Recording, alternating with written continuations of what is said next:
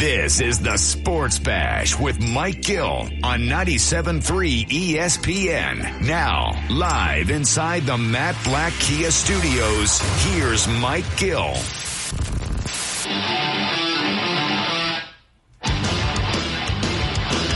Monday, Monday. Can't trust that day, eh? Sports Bash Live, 97.3 ESPN, the 97.3 ESPN free mobile app. What it be, one and all? I'm your host, Mike Gill.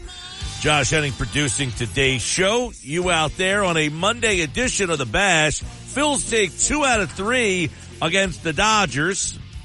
Pretty good. Heading out west for a four game set with the NL West leading Diamondbacks. We'll dive into the series, the Phils, and where they stand right now in the playoff hunt, which it's way too early, but people like to complain about the Phils, and we have to give you then where they are in the playoff standings. And then you'll say, well, it's too early for that. Well, if it's too early, not too early to complain, it's never too early to look at the playoff standings where the Phils are just a game and a half out of the wild card, and uh, they stand to play the Arizona Diamondbacks tonight and the next four nights out there in Arizona. And this is a place where they can really make up some ground in the wild card standings because they can beat Arizona. They could knock them down. Them and the Dodgers are in uh, basically uh, neck and neck in the West. Too early to look at that. I get it, but the Phils seven out of eight and uh, they take two out of three against a good Dodgers team as the Phillies got great pitching over the weekend. Again, you know, we talked about this last week. The Phils pitching, when they signed this group of guys, I mean, not signed, but you got Nola and Wheeler, and when they added Walker with Suarez, you had those four guys, and the thought process was, we're going to get good starts from these guys. That should give us a good chance to win. With something last year, you know, with Eflin hurt a lot and Gibson was a little inconsistent, they thought they had the makings of a good staff. Well, over the weekend, you had good pitching. Uh, for the most part, uh, Nola on, on Saturday afternoon did not pitch well, but the Friday night game, you got a good pitch game. Sunday, you got a good pitch game from Walker. And obviously, uh, the Phillies offense was more of the story yesterday, uh, than it was, uh, on Saturday where they didn't score a run. But I want to take a look at yesterday because one of the storylines of yesterday was two things. One, you had the Phillies, uh, score seven runs. But two, we talked about it last week. Do the Phillies want to try to get Trey Turner back into the top of the lineup? Well, they made the switch on Sunday. You had Schwarber one, Turner two. But here's where they made the interesting move. I thought, and I'm going to really be interested to see what happens here with the lineup uh, for the foreseeable future. They've got to settle into something here. And this might be what you get. Because Castellanos hitting 312 has kind of changed the complexion of what you can do with this. If you're going to get this Castellanos, you can do some more things with the offense. You know, the problem was, what's the sample size of Castellanos that you trust? Well, are we at the point of the season where we trust that Castellanos is ready to, or, or, or going to stay consistent, I guess? He hit the home run yesterday, only his eighth, not, you know, tremendous power numbers but the batting average at 312, the slugging percentage at uh, 498. Those are some really good numbers. So Schwarber one, Turner two, Castellanos three. Hit Bryce Harper four yesterday, and that's the first time I believe they did that. I didn't see Saturday was an afternoon game. Did they do the lineup Saturday the same way they did on Sunday? I don't think they did because I believe if memory serves, and no, they did not. It was Schwarber, Castellanos, Harper, third, Trey Turner, four. Because I think on Saturday, they asked Rob Thomson if he was worried about the lefties, if teams like the Dodgers did, you know, they had a left-hander basically start the game as the opener. And Rob Thomson was asked whether the lefties in the first inning would be a problem. And he said no. Well, he lied because the Phillies went and broke up. Uh, they went with Harper in the four hole so that they didn't have two lefties come up against that starting pitcher in the first inning. So Schwarber led off, Turner hit two, Castellanos hit three, and that put Harper in the four hole. And, you know, I thought really you had Turner go three for five you had Castellanos go two for five. You had Harper go two for two with two walks. So that three, four, five was exactly what you signed up for when you spent the money on Turner, Castellanos last year, and Harper. Those three guys got the job done. Bohm struggled in his return with three strikeouts. You got a nice game from Bryson Stott as he went uh, two for three with a couple of ribbies there. And, you know, Marsh, two for three at the bottom of the lineup. So the Phils lineup had a lot of balance all the way through. They pounded out 13 hits. They got seven runs. And the really, um, the story, I think, was Turner going three for five, had the double. You had a uh, lot of excitement with Trey Turner this weekend, I thought was kind of one of the stories of the weekend. That was one, too. You take a look at the pitching, and yesterday you had Taijuan Walker, and I know a lot of people complain that the Phillies pulled him from the game, um, and they blame Rob Thomson for that. I would imagine it's not Rob Thomson who makes that decision. It's probably predetermined before the game starts that, hey, uh, Taijuan Walker, it's uh, probably about 85 pitches or the third time in the lineup that they don't want him to see uh, the, the Dodgers for a third time. Now, Walker seemingly was a little bit upset during the game. He was asked after the game about it. He seemed to cool down a little bit, but you know, look, people getting mad at Rob Thomson. Come on, you guys know better than this by now, especially if you listen to the show you know, we had David Samson on the show uh, last week or two weeks ago, former team president of the Miami Marlins. And, you know, he basically explained that those decisions are made before the game begins. You know, they sit in a room somewhere and the GM and the powers that be, they map out the day. Hey, Taijuan Walker, don't let him face the team third time through the order. So yeah, he's cruising along yesterday. Five innings, two hits, five strikeouts, pitching well. And by the way, Walker is starting to turn the corner a little bit, right? So here's Walker turning the corner. He's pitching well, and the fans want to see him go. Well, the Phillies analytical team saying no. Walker can't keep going in that spot. And quite frankly, Phillies fans are the greatest, right? All season long. Walker stinks. He was a bum. He was a bust. Horrible signing. Well, the day he pitches good, same Philly fan thinks if they would have left him in the game, he probably would have gotten out. The Phillies do what most teams would have done in that situation. Don't let the starter face the team for the third time in the lineup. They go to a tough lefty against Freddie Freeman, who's a left-handed hitter most of the time, analytically speaking, that's the move, right? Don't let the pitcher face the lineup for the third time, even though he's cruising along. Taijuan Walker doesn't exactly have, you know, some track record of of of success here. Uh, most people are like, "Wow, Walker exceeded my expectations." so the Phillies analytic department would say, even if he's exceeding expectations, don't let him face the Dodgers lineup for a third time. Freeman comes up to the plate, so obviously the move is to go to the left-hander. Your tough lefty is Soto. Well, he gives up a home run. Well, Philly's world goes crazy. I mean, why'd you take him out? Same guy says Walker stinks. Can't have it both ways. Just because you would have left Walker in doesn't necessarily mean Walker would have got the, the, the result that you think he would have gotten. They'll make that move every time. That's not a Rob Thomson move. That is, I said, if you want to be mad, be mad at the analytics. So I heard so many people this weekend. I saw social media was going nuts about Thomson. He took him out of the game. If you listen to our show and you heard from David Samson, nothing personal, former team president of the Marlins, he explained to us you know, that's not really a decision that the manager makes as much as it is a decision that the team's front office makes prior to the game. I promise you that the front office is involved and goes through pre-game what the plan is and how it's going to work. We're with the manager before BP, after BP, right until the manager takes the field for the anthem. Then we're back in the manager's office after the game where we'll talk through what went on during the game that may not have been what we planned for, or maybe the decision was made that was different than what we had spoken about, or we'll talk about evaluating players who are not executing the way we need them to and talk about whether they need a rest or whether they need to be sent down.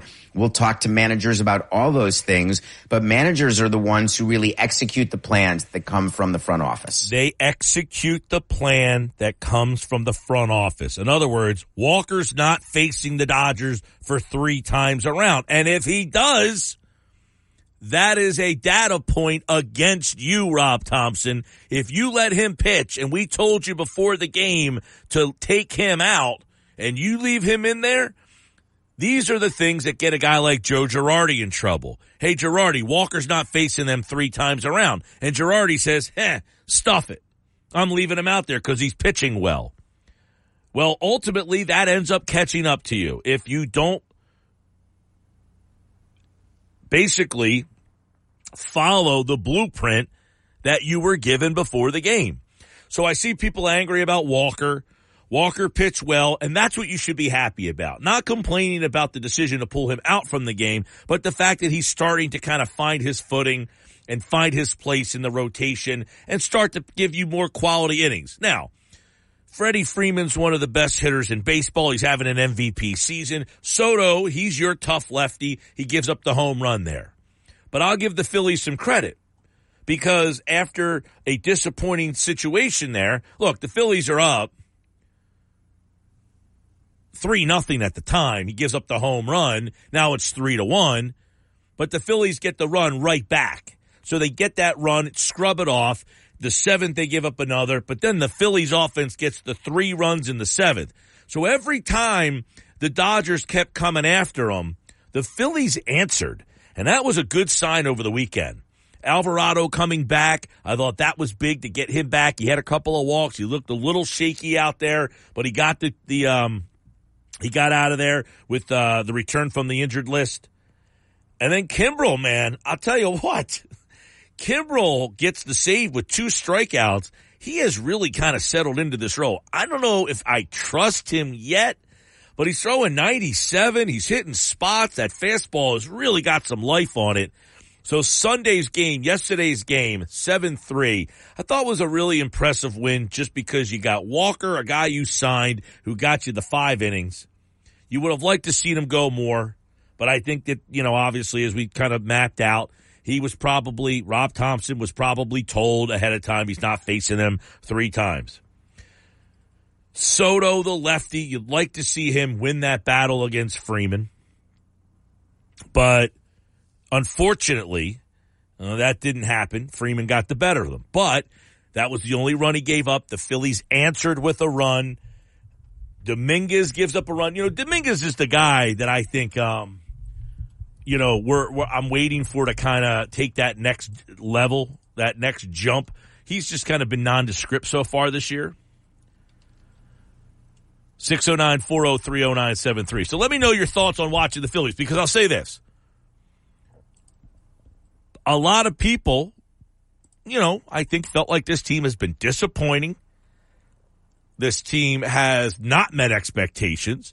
And I've kind of been the voice of reason saying, guys, calm down. It's early and you had no Harper and you got, you know, I was having a conversation uh, Saturday. I said, do you think Trey Turner is going to hit 240 all season long? Well, now all of a sudden, Trey Turner's up to 248. You know, if you look at where Trey Turner is, you know, what he did this weekend, right? Uh, Bob Wankel is going to join us tonight at 5 o'clock from Crossing Broad as we always take a look uh, on Fridays with Bob at the weekend. Then we look back at the weekend. Well, Bob wrote in his Phillies observations, Trey Turner, 10 for 24 during the homestand. 417. And one of the things, if you're watching Trey Turner, you're starting to see home runs, hitting the ball much harder, doubles. He's seemingly starting to turn things around. And with him starting to turn things around and getting more production at the top of that lineup, you're starting to see, you know, Schwarber. I don't want to say is turning things around, but he has certainly started this month. Uh, Schwarber's never going to hit. I, I was having this conversation over the weekend. You know, Schwarber's a 220, 230 hitter. He's not a great average hitter, but he's hitting 171, which is even way below that. So even if Schwarber got himself up to 200 this year, you're talking about him going on a 30 point run just to get back to 200. But guess what? That means he went from 170 to 200. That's a pretty big swing. I mean, it's sad to say, but that's what you're looking at. His on base percentage, 323, not great, should be better for the leadoff spot. But Schwarber giving you something, Turner giving you something. Castellanos is the guy. I mean, last year, Castellanos just never gave you anything outside of maybe a week or two. He did not have a string of a month or, or this, um, that what you're seeing from him now. Getting Harper to kind of maybe get going here it, it, you know, that top of the order, one, two, three, four, if you can get that go, that group going all at the same time, the way the pitching's going right now, the Phillies have something for you. So I'm interested to see the Phillies fans out there, your kind of thoughts on this team, where they are. Are they starting to make you feel a little better about them? I think the thing that's making me feel better, well, I, look, I, I didn't really feel bad about the team, but what I feel is coming around that makes me feel better is the pitching. The pitching, you, let's go back to Friday night because in the game on Friday night, you get Ranger Suarez. I mean, uh, it shouldn't be overlooked, but the fact that they played on Friday, you almost forget about it. Suarez went six innings, had eight strikeouts in the game. You know, this is what the third, I think, straight start in a row now for Suarez. He goes six innings, four hits, one run, eight strikeouts. Suarez is really starting to settle into his role. So if you can get Wheeler and Walker and Suarez, I mean, obviously you know what Nola is. He's up, he's down, he's all around. But those four guys should give you quality starts. Quality starts are listed as six, I think six innings or more is the definition of a quality start. Uh, the Suarez game, though, I thought he really looked good. And the one thing, too, on what night was that? Friday night, the, the Suarez game. Schwarber with the home run to win that game. That was the walk off home run in the in the extra innings, right? He hits the home run, not in the extra innings, in the ninth inning. Um, Schwarber hits the walk off. Schwarber on Friday night, two for three, three runs scored, a home run to win the game. They had Turner that night go two for four. Harper had a hit. Castellanos had a hit. You you had the top of the order again. If you can get that top of the order to give you consistency, Schwarber, Castellanos, Harper, Turner, however they want to configure. You throw Realmuto, you got Bohm back now. That should lengthen this lineup up. But if you have, and like I said, what what uh, take the Nola start out. They won two out of three. That's what I'm more concerned with. Take the Nola start out there because he, um, and I know that the whole what, what's going on with the pitch clock up there? Did you read? I, I, saw this article. I did see it. I didn't read it, and I saw Thomson got thrown out of the game on Saturday for complaining about it. Right. So the Thomson thing is is a little bit of a variation on the original story. So the Athletic wrote this breakdown. The, apparently, the Phillies have the quickest finger on the trigger for the pitch clock of any team of any stadium in the league. What I didn't know that I learned from this article is it's not the Phillies' responsibility.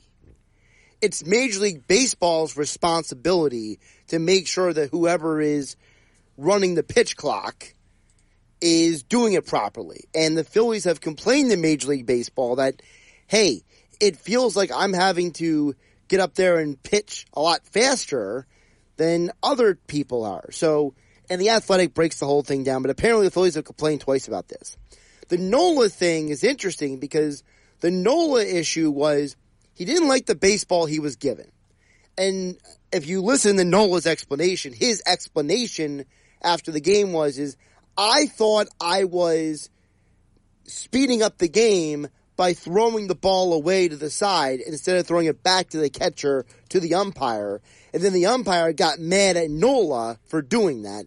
And that's when he got penalized for it. And Thomson came out and basically lost his you know what on the umpire because the umpire basically came off as a total turd, like the guy who earlier in the year, he threw out Realmuto in the final spring training game. It had that vibe to it. Like literally, how many times do you watch the baseball game in the major leagues, Mike? And the pitcher says, "I don't like this ball," and throws it away. Right? Right. You know, that's literally all Nola did. And the umpire's throwing his arms at Nola, like you know, Like he's like you're really mad at him. He's like he's like really mad that Nola didn't throw the ball back to the catcher and then get a new ball and throw it back. And Nola's explanation was is I'm trying to speed up the game. I know this clock is about to start any second. That the moment he, the ball is in my glove, the clock's going to start. I'm thinking if I throw the ball away, I'm going to speed up this process. Right. Well, that that whole thing, regardless, Nola six innings. He got into the seventh. You know, he had seven strikeouts. He got into the seventh inning. He didn't pitch horribly. He gave you some length. But you had no offense that day. No. No. You had nothing going, so it wouldn't matter what. No, he didn't pitch horribly, but six runs, too many runs. I mean, Yeah. that's the problem. He had the two walks again. The walks is the thing with Nola this year that it's been completely out of character for him. It's been perplexing. Uh, well, when you had a game when Kody Clemens had to come into the game again, I think this is the second time he's pitched in a game, this I season. think it might be actually the third. They just did check. not have anything offensively in the game. I think they had uh, six hits in the game, but they just had never had a feeling. Trey Turner, at least of the of the guys, he had a hit. Uh, Stott had a hit. Uh, Kody Clemens, man, he just keeps on going. He just keeps hitting. Got to give him some credit. I mean, look, I don't want to play him every single day.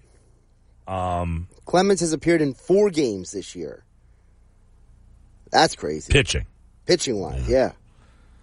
Would you have guessed he appeared in four games this year? Um, no, but you know, his father was pretty darn good, so maybe he has it in him. Maybe, you know, if you're going to pick a, like in the past, for instance, the Phillies would put a position guy in into pitch. They had uh the guy Haseley, remember him, Adam Haseley. amazing, pitched in college. He he, and he was really good at Virginia. And I always said, when you brought a position player into the game, how come he wasn't the guy? I mean, Kody Clemens has allowed one run in two and two third innings. Is he any good? I haven't seen him throw. Eh, It's like junk ball. He's not throwing gas like his dad. No, definitely not. Well, Like I want to see the Angels if, if like well, they let Mike. I'm sure they would never, but Mike Trout, we know around here was a very good high school pitcher. Yeah. like through in the '90s. Like I would like to see Trout come in just throwing gas. You know, like uh, Kody Clemens, just be like the rocket, like his dad. Like if he wanted to, I think some of these guys just don't want to let it go. I mean, it was like funny- let it let it rip. I Right, think. let it really rip. Yeah, it was funny because Schwarber mentioned after we hit the home run, he said maybe we need to have you know Kody Clemens' dad pitch batting practice again because I hit the home run tonight and we won the game. Right, his dad was throwing BP, which is weird because generally people who pitch are not good BP pitchers. Like I stink at throwing batting practice. Like normally if you're a pitcher, you're not a good BP pitcher. You hate it. No, because you know you're you got to take you got to pull off the gas a little bit, and that causes you to kind of almost aim it instead of throw it. And if you're just aiming it, you're all over the place. And if you're the only way I can throw like anywhere near the plate is if I throw hard enough. If I try to take some off it, I'm all over the place. Got That's it. why I was surprised to hear his dad throws BP. Unless he's out there just chucking 90. Sports Bash live 97.3 ESPN, the 97.3 ESPN free mobile app. Download the app in the Apple Store or Google Play. Uh, coming up, this is an interesting story. Uh, it's not a report; it's just an idea. People are looking for ideas and teams that the Phillies, uh, the Sixers, could come up with to move Tobias Harris. Well, Bill Simmons has an idea. Next. A sports station that hits a home run every time. Swing and a drive. Forget it. Right field. Way back. Look out. Second deck and it's gone. Kyle Schwarber with a mammoth home run over the right field fence into the second deck. It's 97.3 ESPN, South Jersey's home for the best Philly sports talk. For the ones who work hard to ensure their crew can always go the extra mile, and the ones who get in early so everyone can go home on time, there's Grainger, offering professional grade supplies backed by product experts so you can quickly and easily find what you need. Plus, you can count on access to a committed team ready to go the extra mile for you. Call, clickgrainger.com, or just stop by. Grainger, for the ones who get it done. Now, Bash on 97.3 ESPN. 229 Sports Bash Monday. Good to be back on a Monday here. Hope you had a good weekend. Had a beach weekend for the first time, right? People hanging out on the beach Saturday, Sunday. Had some nice weather. Feels like a little summertime at the Jersey Shore. 609 403 0973. Glenn from EHT chiming in on the text board. What up, Glenn? Says, does Thomson get to be manager at all? Or is he just a puppet for the front office? I understand they're being taught before the game between the manager and the power to be, and then the game starts. Does he have the power to do anything a manager does during the game? Exactly how much is scripted before the game that can't be changed during the game because Thomson feels a certain way? Can he manage at all? Samson did discuss that. He said he didn't want to call the manager A token head. yeah, I mean, he said like, but in other words, if they make decisions off the script and it doesn't work, they're keeping track of that. Right. And So a lot of the managers don't want to not follow what was discussed because if they do something and it doesn't work, then he said that's how managers get fired. it, it goes back to what Joe Maddon said. Remember after he was fired by the Angels, he talked about how analytics have become too involved in the game. He Yes. said, you know, sometimes we're taking the ability to just make baseball gut decisions away from these guys. And, And Maddon is credited for being kind of like one of the guy. first analytics guys, but now his point was it's become way overly hands on. Right. So the idea is that the man part of the big part of the manager's job during the game is handling situations in the game. You know, it's not as much, you know, hey, I gotta do a double switch here or hey, I gotta, you know, bring in this pitcher, this pitcher out. But he has a guideline of like, okay, this is what we're gonna do in each of these situations. And as you said, Mike, if he devi- if he decides to deviate from the game plan, the front office is tracking, all right, what did they get right? What did they get wrong? Yeah, and, and look, I agree. Like, I don't love it, and you don't almost want to believe it. But here's Dave Samson, who was the team president of a team, and he said every team is doing it, Right. and it's not just select teams; it's every team. And I think the Phillies, like when I hear it from him, like at first you're like, eh, maybe the Phillies don't do it, maybe Rob Thomson, Dave Dombrowski. The general manager of the Phillies, we always forget, is Sam Fuld. He is technically the GM of the team, and he came from Tampa. Correct. You got a guy coming from Tampa. I would imagine they are very heavily influenced by analytics. Yeah, and at some point, you know, it's not that the manager doesn't do anything, but we have to change how we look at the manager to understand that the days of Joe Torre, you know, writing up the, the lineup card and handing it in every day, that is different now. And the game is different, by well, the way. to too. answer the question that Glenn, is he just a puppet for the front office? He's the guy that executes the game plan. Correct. You know, is he in on the game plan? Sure. I don't know. Maybe he has the loudest voice in the room. That I can't confirm. But when people look at a lineup, that's usually probably coming from the general manager. They sit before the game. They say, look, they got a left-handed pitcher going. We're going to sit so and so today. They have a right-handed pitcher going. We're going to sit so and so today. Hey, what happened yesterday? The Dodgers started the game with a left-hander in a bullpen game. So Rob Thomson was asked on Saturday or before the game whether or not he would be concerned with Schwarber and Harper hitting in the first inning against a left-handed opener. And he said no. Well, what happened? He got the lineup card handed to him and what happened? Harper was hitting fourth. So I don't know who made the lineup up. You can go and do your own uh, thoughts on that. I tend to believe Samson. Look, the guy worked in Major League Baseball as a team president for how many years? 14, 15 years? He won a World Series, for God's sakes. So I think he is well connected. He has a very good understanding of how this league works. And I think it's very cool that we have the opportunity to hear from a guy who was a team president. And his podcast is called Nothing Personal. In other words, I'm giving out the tricks of the trade. It's just business. It's nothing personal. I'm telling the listeners of the podcast, I'm listening, you know, he's a guest on our show. He's telling our listeners, this is how it goes down. Don't blame the manager, blame the team. And then look, I know the manager's the one out there taking the bullets for everybody. So it's unfortunate, right? That he's the one that kind of takes the bullets for everything. Yeah, but he's the one. It's similar to how you and I talked about years ago, Mike, how Brett Brown, he takes the bullets for the Sixers organization for years Yeah. with the media. Now, Samson says that the game strategy is discussed, you know, because Glenn asked, how much is scripted before the game? This is what David Samson, former team president of the Miami Marlins, told us here on the Sports Bash. We will have discussed pregame. Here's what we're doing. We don't want that pitcher. Say it's anybody. Say it's Zack Wheeler. We don't want him going five innings if he throws 45 or more pitches in any inning early in the game. So literally to that level of detail, we're going to talk it through. And if there's a time where there's a mutiny, where the manager does something that we did not pre-approve or that we don't understand why he did it, that becomes a data point in our evaluation of that manager in terms of during game.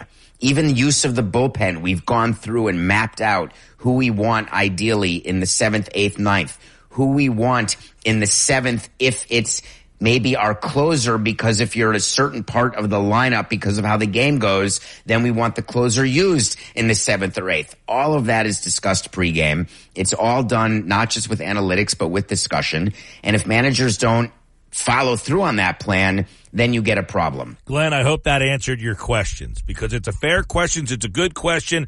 That is a former team president breaking it down. So you asked yesterday, why'd they take Walker out of the game? Well, consider the pitcher. If he throws a certain amount of times, we don't want him throwing 45 pitches in an inning. And if he does, then he's not going any more than five innings in the game. And then you talk about, this is where I have to believe Samson.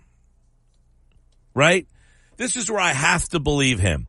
Look how the Phillies used their bullpen last year. They used Dominguez in the seventh inning when the when the things matched up in the seventh. They used Alvarado in the seventh inning when things matched up in the seventh inning for Alvarado. It was pretty clear that the Phillies used their bullpen last year how it was mapped out before the game. Thomson talked about last season to the media about how we put pitchers in based on matchups. We don't have a literal closer setup man. He says, I'm bringing guys in because of matchups.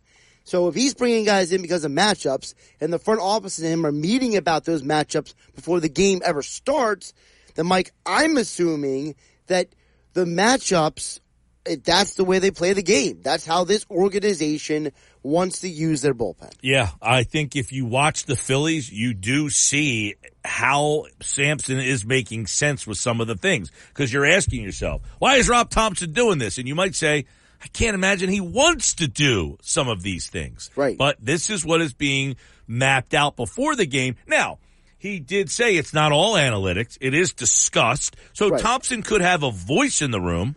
Yeah, for example, you know, maybe Sam Fuld turns to Thomson and say, Rob, you're around Trey Turner. How do you feel about moving Trey Turner back to the two hole? Then uh, maybe Thomson says, I think you can do it now. Yeah, he might say, "Hey guys, I'm thinking it's time to make the move with Turner." Right. Now, I think the analytics department said, "Yeah, they got a lefty throwing. Let's break up. Let's move the three lefty, the two lefties, so they don't face the lefty in the first inning." Right. So they broke him up yesterday. I don't know if that's Rob Thomson saying it. I don't know if Rob Thomson said, "Hey guys, Turner's starting to heat up. Let's move him up to the two hole." Or maybe they're all saying it. Maybe Could they're be, all yeah. in agreement. Cole from LBI says even Buck Showalter, is not making the Mets lineup. He's complaining about how the analytical guys make the lineups there. Well, they don't have a lot of choices. They stink. but uh, good question, Glenn. Good conversation.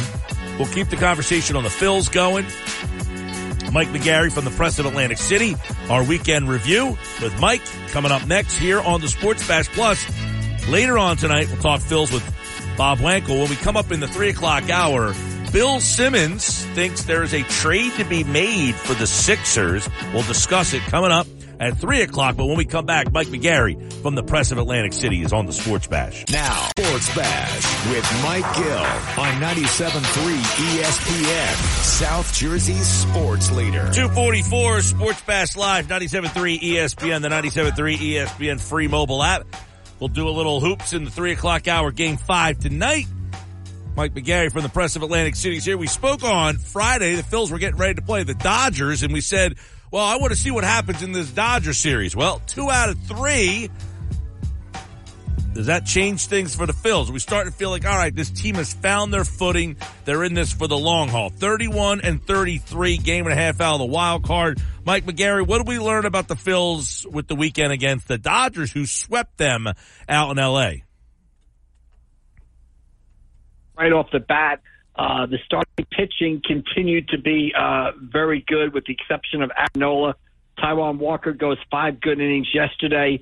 Uh, Ranger Suarez continues his excellent success on uh, Friday night, and you also see some karma starting to go uh, the, the Phillies' way. Uh, Schwarber with the game winner uh, Friday night uh, second straight walk-off win. So you have a feeling that things are going in the direction, and I think you put it good there. Uh, they kind of have a sense that they've gained their footing. These are some big games in Arizona. Arizona's 40 and 25, one of the surprises of the season, and then they've got the the pitiful Oakland A's, and then the Braves and the Mets at home.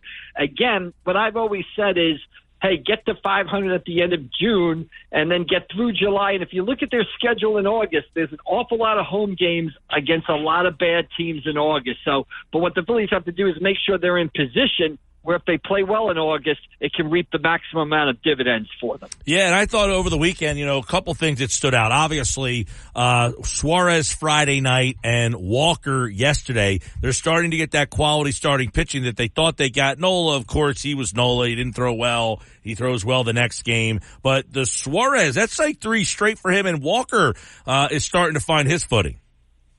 Yeah, I mean, I I think Suarez is a big deal right? And I think his absence at the start of the season, although people definitely noticed to, took notice of it, I think you know we didn't really realize how big of an impact it had. You know, he's pitched great since he's come back. Uh, you know, after his first couple of starts, again, he needed to find his footing, find his rhythm, and that's a big deal. You know, Nola's going to be fine, Wheeler's going to be good, but if you can show throw Suarez out there and have three like consistently good pitches, and then you get what you get from Walker, who had been up and down and now has been good two starts in a row then you can sort of navigate the number five spot, right? That was Dave Dombrowski's point, you know, earlier this season. If the other four guys pitch well, they can work their way around the number five spot. But if the other four guys are struggling, then the number five spot becomes even more magnified. Yeah, and then the offense, Mike. That's uh, yesterday we saw for the first time. I want to get your thoughts on the lineup. Turner, we discussed it the other day. Do they want to get Turner back to two? Well, it didn't take long. They moved him to two, but we what we didn't think was them moving Harper out of that spot. Now, they yesterday was interesting because of the fact that they had, uh, you know, um, uh, Harper in the in the three hole yesterday, so or, or, the four hole yesterday. So do we think that will be the configuration that they stick with uh, to put him in that spot? Yeah, again, they're looking to break up righties and lefties, and I don't think it matters. You know, Bryce Harper might want to hit third, but I think he can also hit fourth. I don't think that's big a big deal. I think what you're what uh, is happening again. We knew this team was eventually going to hit. It took them a while to get going. Last year, they hit. They're built to hit. They're built to hit home runs. In many ways, they're built to out hit their problems, right? And they just didn't do that the first two months of the season, but they're starting to do it now. They're too good of a lineup to have everybody one through nine not hit. Some guys might have a down year, some guys might have a great year, but they weren't going to continue one through nine not hitting. Now you've got Schwarber coming alive. Stott has a good game yesterday where you know he had gotten off to that fast start and then had kind of slumped. Castellanos has been good all season. You know, Harper's been, you know, pretty consistent. Uh, you know, they need JT to sort of get it going a little bit here also. Uh, but I, I like the lineup. We knew the lineup was going to hit at some point. They're, they're too good hitters to the fact we're one through nine, we're all going to have bad years. Well, Mike, really, in the Friday night game and the Sunday game, they got one, the, the one, two, three, and four spots pretty much carried them in the two wins. That was the best sign, really, for the lineup was that Turner, Schwarber, Castellanos, Harper, those four guys pretty much carried them. And if they can get that coupled with the pitching starting to turn around, this is where we're starting to see, well, they've won seven out of eight.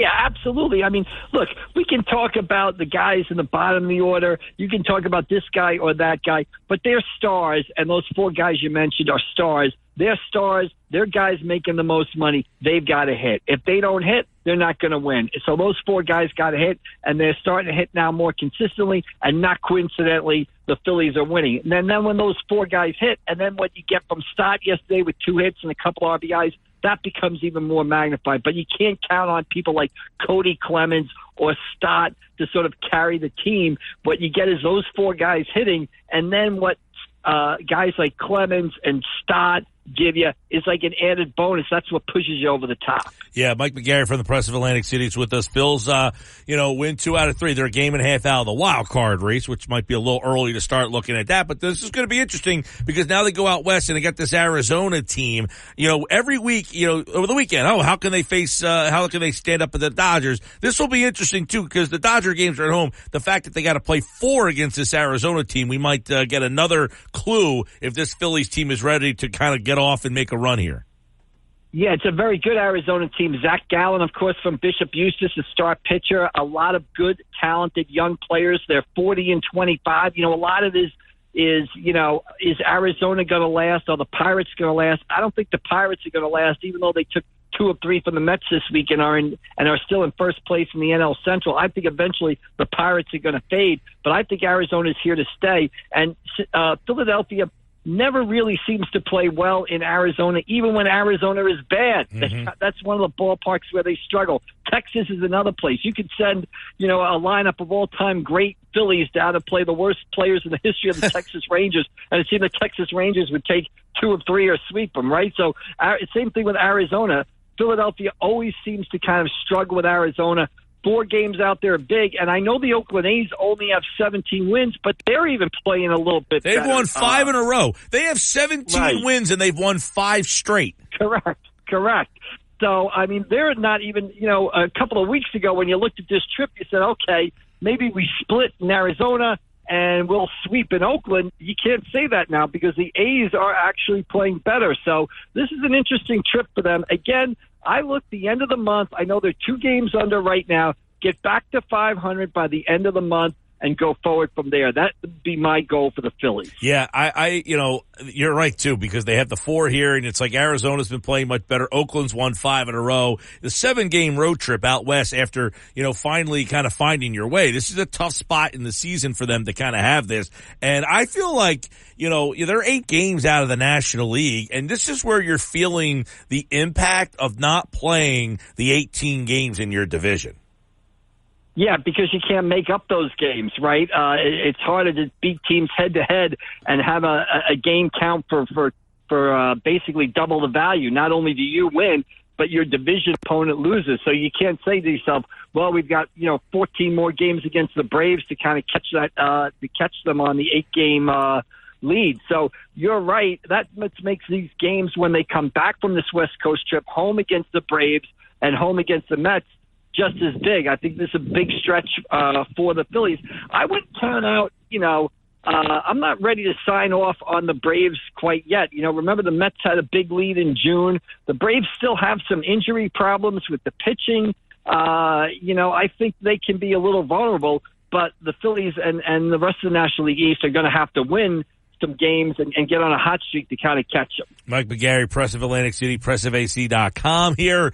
Uh, by the way, NBA Finals Game 5 tonight. We got uh, the Joker and the Heat, and the Heat are going to try to bring back Tyler Herro tonight. That's uh, they're, they're pretty desperate. It looks like uh, Denver in five uh, to finish this thing off, so we'll keep our eyes on that as well. Uh, Mike, I know you had a very busy weekend. It was good to see you on Friday, and we'll keep our eyes on the Phils. We'll catch up on later in the week, pal. All right, looking forward to it. Got to drink some extra uh, diet cokes, a little coffee. Stay up late with the Phils. No, man, I got the long, peach. So. I got the peach accelerator. Oh, you got the peach accelerator. There you go. You're set. You're set. You're ready for a double header out west. the peach accelerator. There you go. Uh, all right, man. Appreciate it. We'll see you down the road. Thank you. Mike McGarry, Press of Atlantic City. Always fun, of course, uh, here on the Sports Bash Mondays, Wednesdays, and Fridays. We mix it up here. The Peach Accelerator. Yeah. You know, I walked into, I was talking about this Friday. You guys thought I was kidding. I walked into the kit, uh, to the studio today and uh, Danny Ryan, who produces our weekend stuff, was producing on site for me on um, Friday. So the people from the accelerator brought him two cases of the peach um, uh, drink for me. You know, they were like, "Hey, I want to thank Mike for trying the drink out. Here, we got him two cases." And then I came into the studio. I had kind of forgot about it, and when I came into the studio today, there were two cases of the Peach Accelerator in the studio waiting for me. Yeah, a pleasant surprise for you on Monday morning. It was. It it was a because you know what's funny.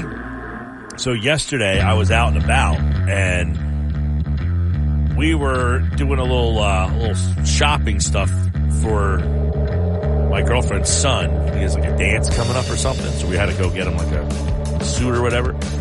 And one of the places we stopped into to pick up some some uh, soap for the house had the accelerator because we were hitting the wall a little bit. Okay. And I said, "Here's the drink right here." They had it at the place I was at. Nice. And then I forgot about it, and I came into the studio today, and it was sitting on the floor for me. So, good job, Danny Ryan, for bringing it in. Yeah, Danny 'Cause I thought he would have left it in the truck. Now Danny Ryan brought it in first thing when he came back with the truck on Friday night. Good job, Danny Ryan. All right, we come back. Bill Simmons has an idea that would probably excite most Sixer fans. We'll discuss coming up next on the Sports Bash live 97.3 ESPN, the 97.3 ESPN free mobile app. This is the Sports Bash with Mike Gill on 97.3 ESPN. Now, live inside the Matt Blatt Kia Studios, here's Mike Gill. Three o'clock Sports Bash 97.3 ESPN. Mike Gill with you. Hey, I want to tell you about my friends over at Trio North Wildwood. You know, the Trio guys, gals, the whole team over there. I met them a couple of weeks ago. Big news, right? They're open Thursday, Friday, Saturday, Sunday, and they'll be opening an extra day come June 21st. But this is a spectacular spot in the summertime. Make your reservations on Resy. Easy to do, but telling you, as the summer months get here and you're trying to find that place to go out with friends and family, even if you're going on that first date or you're whatever you're doing, it pretty much can accommodate parties of all sizes. Dinner for two, party of 20. They have seating on the streets right outside so you can be inside, outside. Can't express enough how much I enjoyed my visit uh, to Chef Gus, Debbie, Paul, the whole team at Trio North Wildwood, 700 New Jersey Avenue. Meatloaf uh, is back by popular demand. I had the pork chop. I can't stress how much I enjoyed that enough. Uh, again, if you're looking for some summer plans this weekend, never too early to make plans for the weekend. I'm always thinking about the weekend. I'm actually going away this weekend. So, if you're thinking about your weekend, Trio North Wildwood, casual elegance meets delectable dining. Just a great spot. 700 New Jersey Avenue, North Wildwood, trionnw.com. All right. So Bill Simmons, uh, you listen to the Bill Simmons podcasts regularly or not really? Not regularly. I'm more of a Russillo guy than a Simmons guy. But Russillo was on Simmons' podcast. Correct. So when there's that cross pollination, you do get a little extra, you know, attention to it. Yeah, I like when Russillo's on there as well. Uh, I don't religiously listen to the Bill Simmons podcast. He's kind of a Celtic guy. But every now and then, you know, he'll go off on a little tangent and give some thoughts. One thought that he came up with is a way for the Sixers to maybe free themselves of this Tobias Harris contract, if you will, right? So Bill Simmons has pegged the Sixers as his favorite to land Bradley Beal. This isn't a report from him. Right. This isn't like the Vegas odds or yada, yada, yada. We don't even know that the Wizards want to trade Bradley Beal. But what Bill Simmons lays out here is why he thinks Philadelphia would be the favorite to land Bradley Beal. And in the move, it would be a way to get, um, Tobias Harris out of Philly in exchange for Bradley Beal. See if you like it. My odds on favorite is Philadelphia, and I don't even think it's close. Beal and Embiid, they're friends. Embiid was trying to get him two years ago, which I kept telling people on this podcast. They ended up going with Harden instead. Embiid was pushing hard for Beal. Harden's going to leave. There's a lot of ways could go, and if you're Washington, the money that he's making where it goes into the 50s pretty quickly, I don't think that's an asset in the second apron NBA. I don't see it.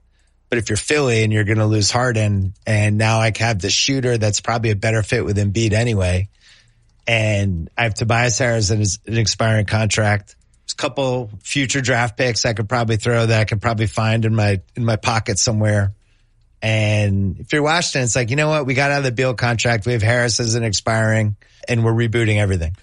So he basically says, take the Harris contract and start over. Go through the season. You're not winning with Beal this year.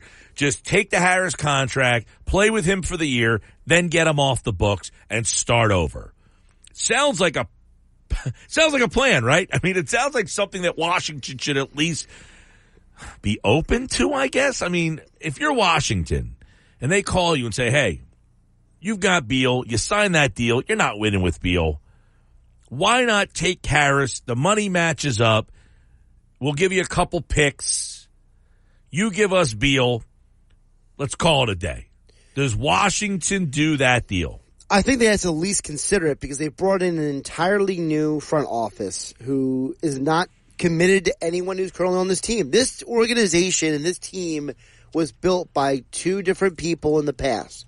You brought in a completely new front office and executive, and he's going to want to make his mark. And I don't think any of us think that a Bradley Beal, Kyle Kuzma, Kristaps Porzingis trio is going to contend in the Eastern Conference anytime soon. No, they're not. We know that. The Wizards are a team that is perpetually stuck. They are essentially where the Phillies, the Sixers were before.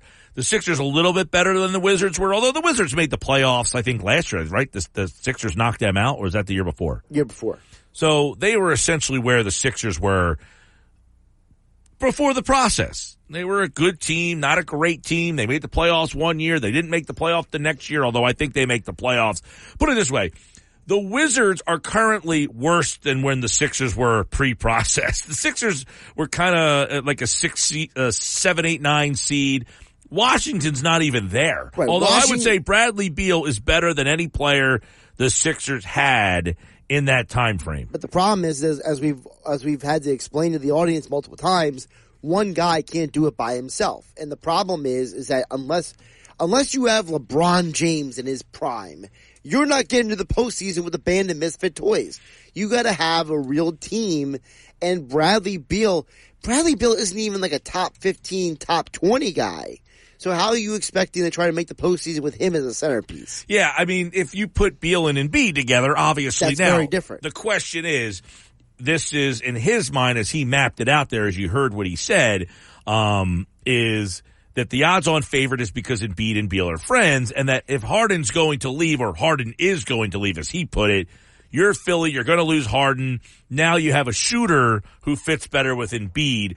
So is Bradley Beal Embiid's answer to his Jamal Murray?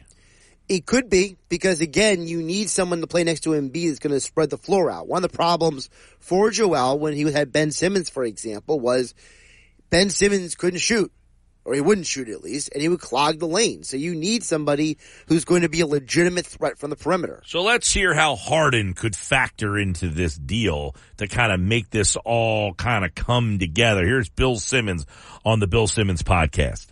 The other way to do it is if Harden ends up going to Houston and you try to figure out some sort of goofy sign and trade with them where you can get the entire salary cap exception from trading Harden out, then you could just trade for Beal and keep Harris. So let's say they say to Houston, oh, you're going to take him anyway. Well, what if you do this? Start his contract at 47 million. We'll give you like a second round pick in 2029. We'll trade him to you in your cap space. And then we get this trade exception. We just move Beal into it and keep Harris. Yeah, that's uh so you would keep Harris in that scenario. You trade Harden out in a sign and trade situation, and essentially you would have a Bradley Beal and Tobias Harris staying here.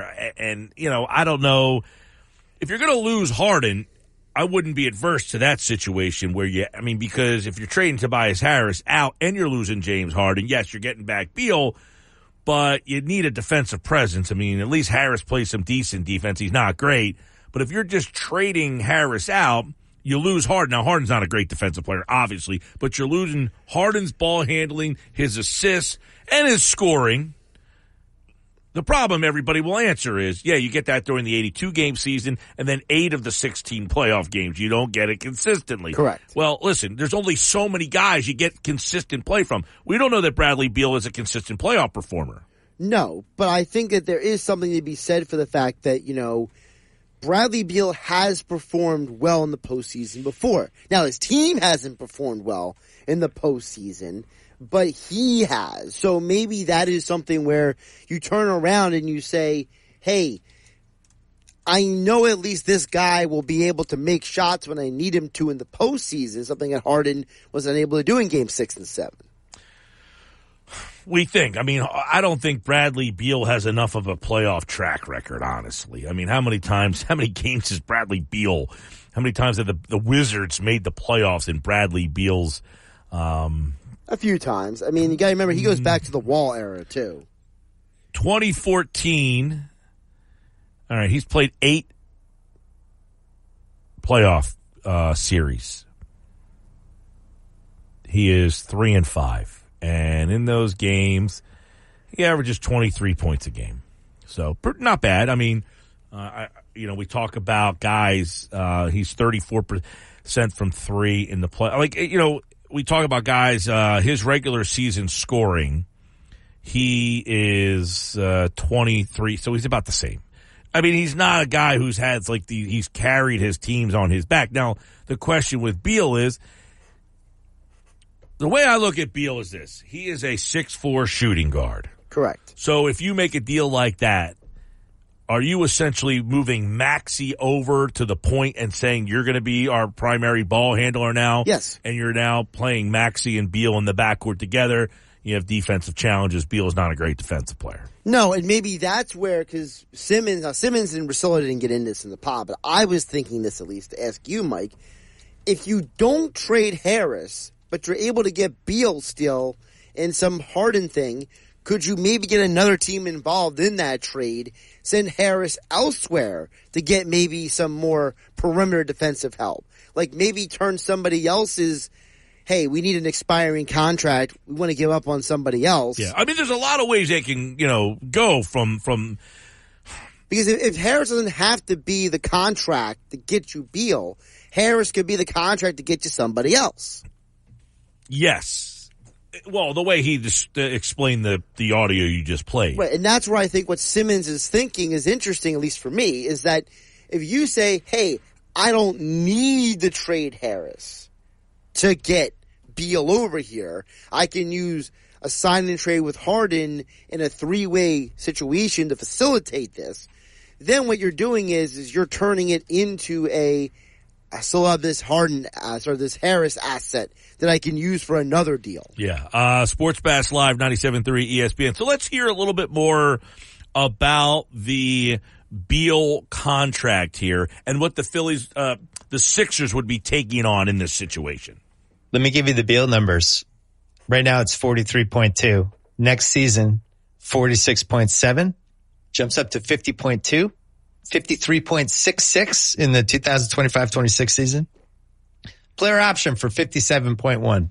So he's got a, a, like 205 million dollars remaining after after we get through. So right now if you trade him before July 1st, he's at 43.2 and you know Harris fits. Like Harris makes 40 and there's a way to make that work and Washington would just be basically cutting bait. Maybe they could reroute Harris, buy him out, whatever that's a lot of money for Bradley Beal. Now you're in a situation where Bradley Beal needs to be the right piece because you're only able to reshuffle the deck so many times around Joel Embiid. So you're basically saying we're going to take three chances with Joel Embiid and Bradley Beal. They better be the right pairing. And if they're not, you've essentially, I think anyway, maxed out your chances with Joel Embiid in his prime.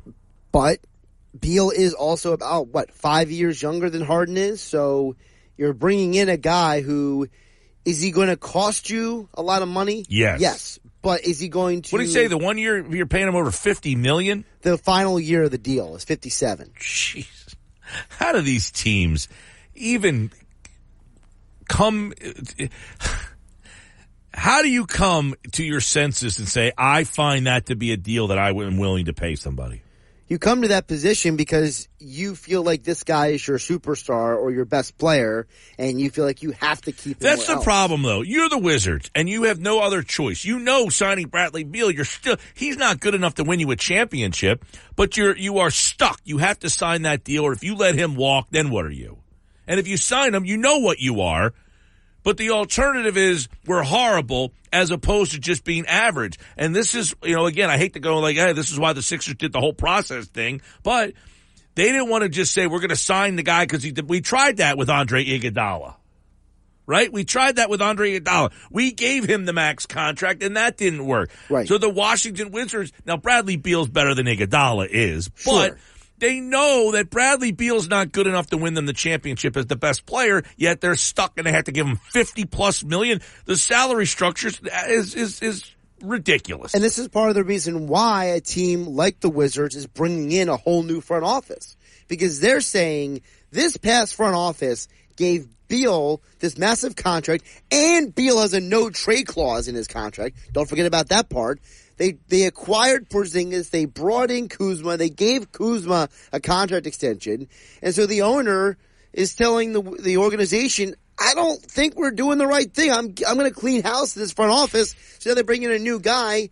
And of course that guy says, I didn't draft or trade for any of these guys, so I can do whatever I want. Yeah, and that's why I think this Bill Simmons thing makes a little bit of not- a little bit makes sense. It does make sense because there there is there are legs to it.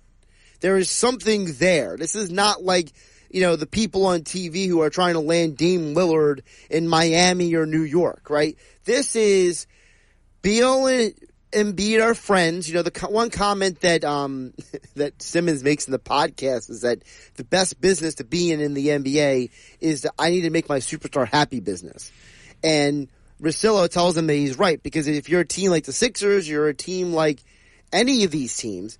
Who is your superstar? All right, are you building around that guy? Yes or no? If the answer is yes, then why not bring in his friend? If Embiid and Beal are literally friends and they like each other, and the speculation is out there that Embiid wanted Beal, he was at the top of his list, and Beal says, "I will waive my no trade clause just for the Sixers." Yeah.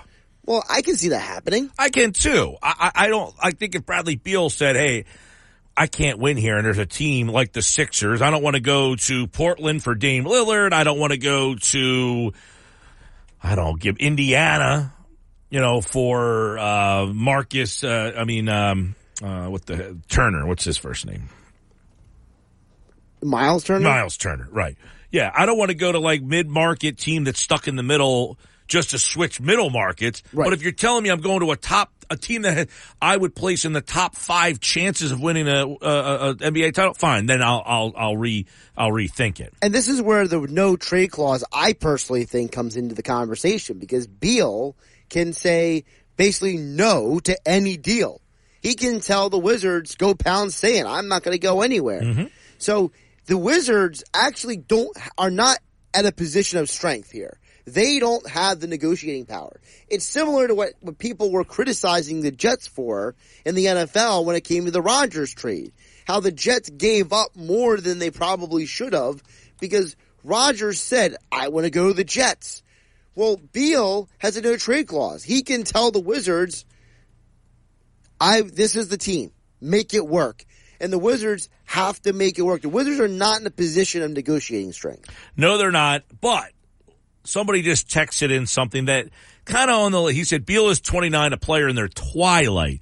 I don't know that he's in his twilight as much as I worry about his health. He played 50 games this year, 40 the year before. Right. His scoring average has gone from 30, 31, and the last two seasons he's at 23. So his scoring is down. His games played are down. His three point shooting percentage is down. He shot 30% from three two years ago. Last year was up to 36 and a half, but he is nowhere near the three point shooter he was earlier in his career when he was hitting at like a 40% clip. His career average is 37, but that's because he went over 40 three times early in his career. He is not the same player I think we just hear Bradley Beal and say, this guy, he's been the best. Pl- is he the best player on a bad team? Is he a really good player on any team? I think he's a really good player, but I, I wouldn't say this is just a slam dunk grand slam home run. But I would say this. If you told me I could just trade Tobias Harris in like a second round pick or something like that just for them to take to say, we'll take the Harris contract. You get Beal. You're getting the better player and we're getting out from under that contract. I think it's a win-win situation. But I actually think Washington puts themselves in a much better situation to at least reset their franchise. Now, Ryan Russillo, who was on the podcast with Bill Simmons, he kind of gave the argument against a Bradley Beal for the Sixers. I'd like to hear that. All right, here's Russillo from the pod. Not exactly the biggest Harden guy, but at least Harden gets into the playoffs. Beal can't. Beal can't even get his team in to anything that like. I think one of the worst. I was talking with somebody about this the other night. I think one of the worst playoff series as far as like talent. That Isaiah Thomas Celtics team that beat the Wizards in the second round six years ago. Like that was Kelly the first. That was the first sign of like what's wrong with these guys. But Wall was still there, Morris was still there, and they they talked to everybody and whatever. And then I feel like everybody kind of became Team Beal because Wall was hurt. Wall was like a And different Beal was good in that game seven, I remember. He was, but you know, if you're if you're worth this kind of thing, and it kind of gets back to your second apron deal, is like maybe even just two years ago, you go, all right, this contract sucks, whatever, not a big deal. But now you're going, wait, I don't know that we can have, and even Lillard kind of falls into this. Can you have this kind of transaction with dudes who owed sixty million dollars in three years with this new apron design? Yeah, that is. I cannot believe the amount of money that he still has owed to him. I mean, because then you know you're thinking about, all right, you're going to start. At what point do you start complaining about the amount of money you're paying Bradley Beal? Right. But do you get Beal? And if I and if I can bring back my theory to you, I gave a couple weeks ago back to this conversation. If you're the Sixers, do you say, "Look, we're going in for one year. We're going to get Beal. We're going to have Embiid. We're going to have Maxey. Nick Nurse is the coach. We're going to make some deals. We're going to move Harris, build up the roster. We're going to go all in for one year. And if it doesn't work this year, we're going to blow it all up so we can get the 2025 draft pick back. I don't think you can. I don't know because I think you're stuck with the Beal deal for three years because of what he's paid, and you know you're not. I don't think you're going to punt on Embiid. It's, if you don't win the first year, now if you got swept in the first round or something to that effect, you may reevaluate. But I don't think if you get knocked out in the second round again, you're going to say, "Well, we're going to break it up." You say, "No." this is the first time that this crew, Beal and Embiid, we're giving them the three shots. We're giving them the length of the Beal contract with Embiid and Beal together with Okay. Maxey. We got to throw Maxey in because it would be a Maxey Beal backcourt, which would be terrible defensively. Um, Well, that's why you got to improve the rest of the team defensively. You know, you got to you got to make sure you have D'Anthony Melton in tow. You know, maybe you trade Harris for like a three and D guy. You know, if Bruce Brown's a free agent, do you go chase him down in free agency? Like stuff like that. well, there's a lot. You know, the free agency is going to be more interesting now. I mean, not crazy interesting, but because you've got like. Um, Where Fred VanVleet just opted out. Yeah, and you got the option. kid, the guy from Miami, um, Gabe Vincent. Gabe Vincent's guys like that. there. They're now free agents that people weren't even thinking of before, and Right. now you might be thinking more of them because of this run. Mike, if you're the team that gets Bradley Beal, you don't need to be in the VanVleet Gabe Vincent conversation anymore. But you can be in maybe the conversations for another guy, and maybe that guy you get at a little bit lesser rate because the other guys go off the board first. Yeah, I mean, there's a lot of ways you can go, but I think Russillo explaining about Beal is a valid conversation where you would say Beal has shown that he is not the lead guy on a team. I Correct. mean, he's right. Harden can at least get you to the playoffs by being the best player in your team. Beal can't even do that generally. But guess what? I don't need Beal to be that guy here. I need Beal to come in here and be the sidekick. Uh, this guy said, can't blow it up. Josh Harris wants to move downtown, need to draw it into that building to pay the new mortgage. I don't think the Sixers, I, I don't, I'm not saying that he's not wrong, this guy. They can't just go full trade everybody away. Well, but I don't think they would. I don't again, think they would. The only reason I said that was because for those who don't know the full story, the when the Sixers traded Al Horford, they traded a 2025 first round pick, but the pick is top six protected. So if the Sixers were bad, you know how the lottery odds work. If you have one of the worst records in the league, you have everyone gets an equal chance at the first pick, and then it just kind of breaks down from there. If you're a bad team for the 2024-25 season, you'll get that pick back. So that's my working theory. Are, are you willing to give it one shot with Embiid, then implode it for one year, get that top five, top six pick back, draft a new guy, pair that guy with Maxey, and rebuild the roster with a, a cleaned up salary cap? Not saying it's ideal, but you know, you're not moving that building until Thought what? provoking. Twenty it's what, twenty thirty? Talking about for that build the new building? Oh, I think it's 2036. Okay, well still, twenty twenty five to twenty thirty Which I don't even know what's happening with. I mean, uh, you know, who knows if that's even going to happen? But I'm saying that that's you. You're blowing up the team ten years before you're moving into the new building. Well, within those eight ten years, and you got a guy who's in the top five, top six. You pick the right guy. You know, for example, one of the reasons why Portland is being rumored to trade Dame Lillard is because people are assuming that Scoot Henderson is going to Portland. Well, Scoot Henderson is expected. People. Some people think that this Scoot Henderson would have been the first overall pick if it wasn't for Victor Wembanyama. Well, if he's the second pick, of course he would be the first pick if it's not for Victor. No, but I mean, like people, like no, I mean, like people think he's so great. Like he is. yeah, I'm saying, is, but like- yeah, if Victor Wembanyama wasn't in the thing, yes, he like people are saying, pick. like if Wembanyama is this draft's LeBron, people think that Henderson is like this draft's Dwyane Wade, basically. Yeah, no, listen, I, I um I see the premise and everything. I feel like as long as Embiid is here, that you are looking at a situation of them doing whatever they can to try to, to build the team with Embiid to try to win a championship. Right. You're never going to see them just completely punt it away until Embiid either says, I want to be traded, or he retires, or he's broken down to the point he's not the same player. Look, you look at a guy like Bradley Beal. Is he the best player on a team? No, No. But can he be Embiid's That's number what we two don't number know. three? Right. And listen, you're giving up Tobias Harris, who you know can. Correct. So it's is it worth taking the shot? The only apprehension I would have to it, Is the injuries? ah, the injuries and you're stuck with fifty plus million dollars three years from now. That's a huge number. I did not realize it was that big. But does Daryl Morey say, I don't care what happens three, four years from now, they win a championship next year? Uh, Sports Bash Live, 97.3 ESPN. It's good conversations, good stuff uh, for the Bill Simmons podcast. We got sound of the day in an hour from now. Sports Bash is live on 97.3 ESPN. Football at 4 is coming up in about a half an hour. Stick around on 97.3 ESPN. Black Kia. Now, more Sports Bash with Mike Gill on 97.3 ESPN, South Jersey sports leader. 333 Sports Bash Live, 97.3 ESPN, the 97.3 ESPN free mobile app.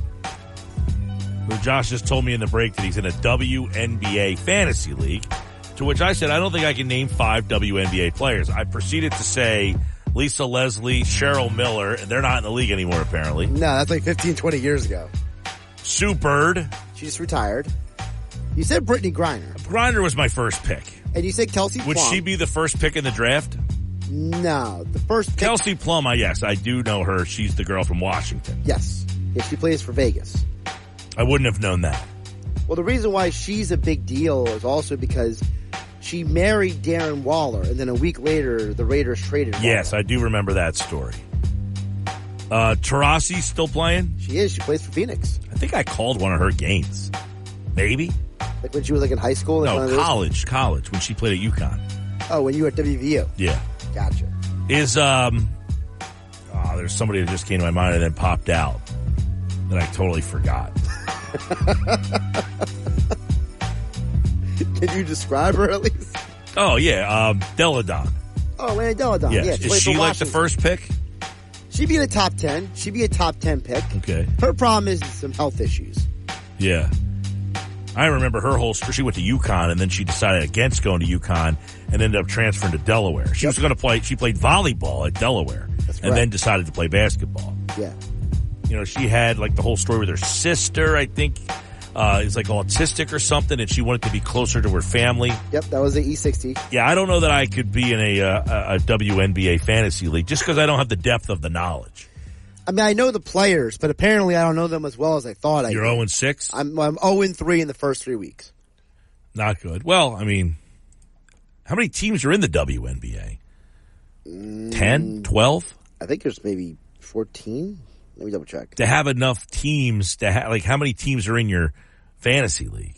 Who started this league? Did you just enter a, like a free league or did somebody recruit you?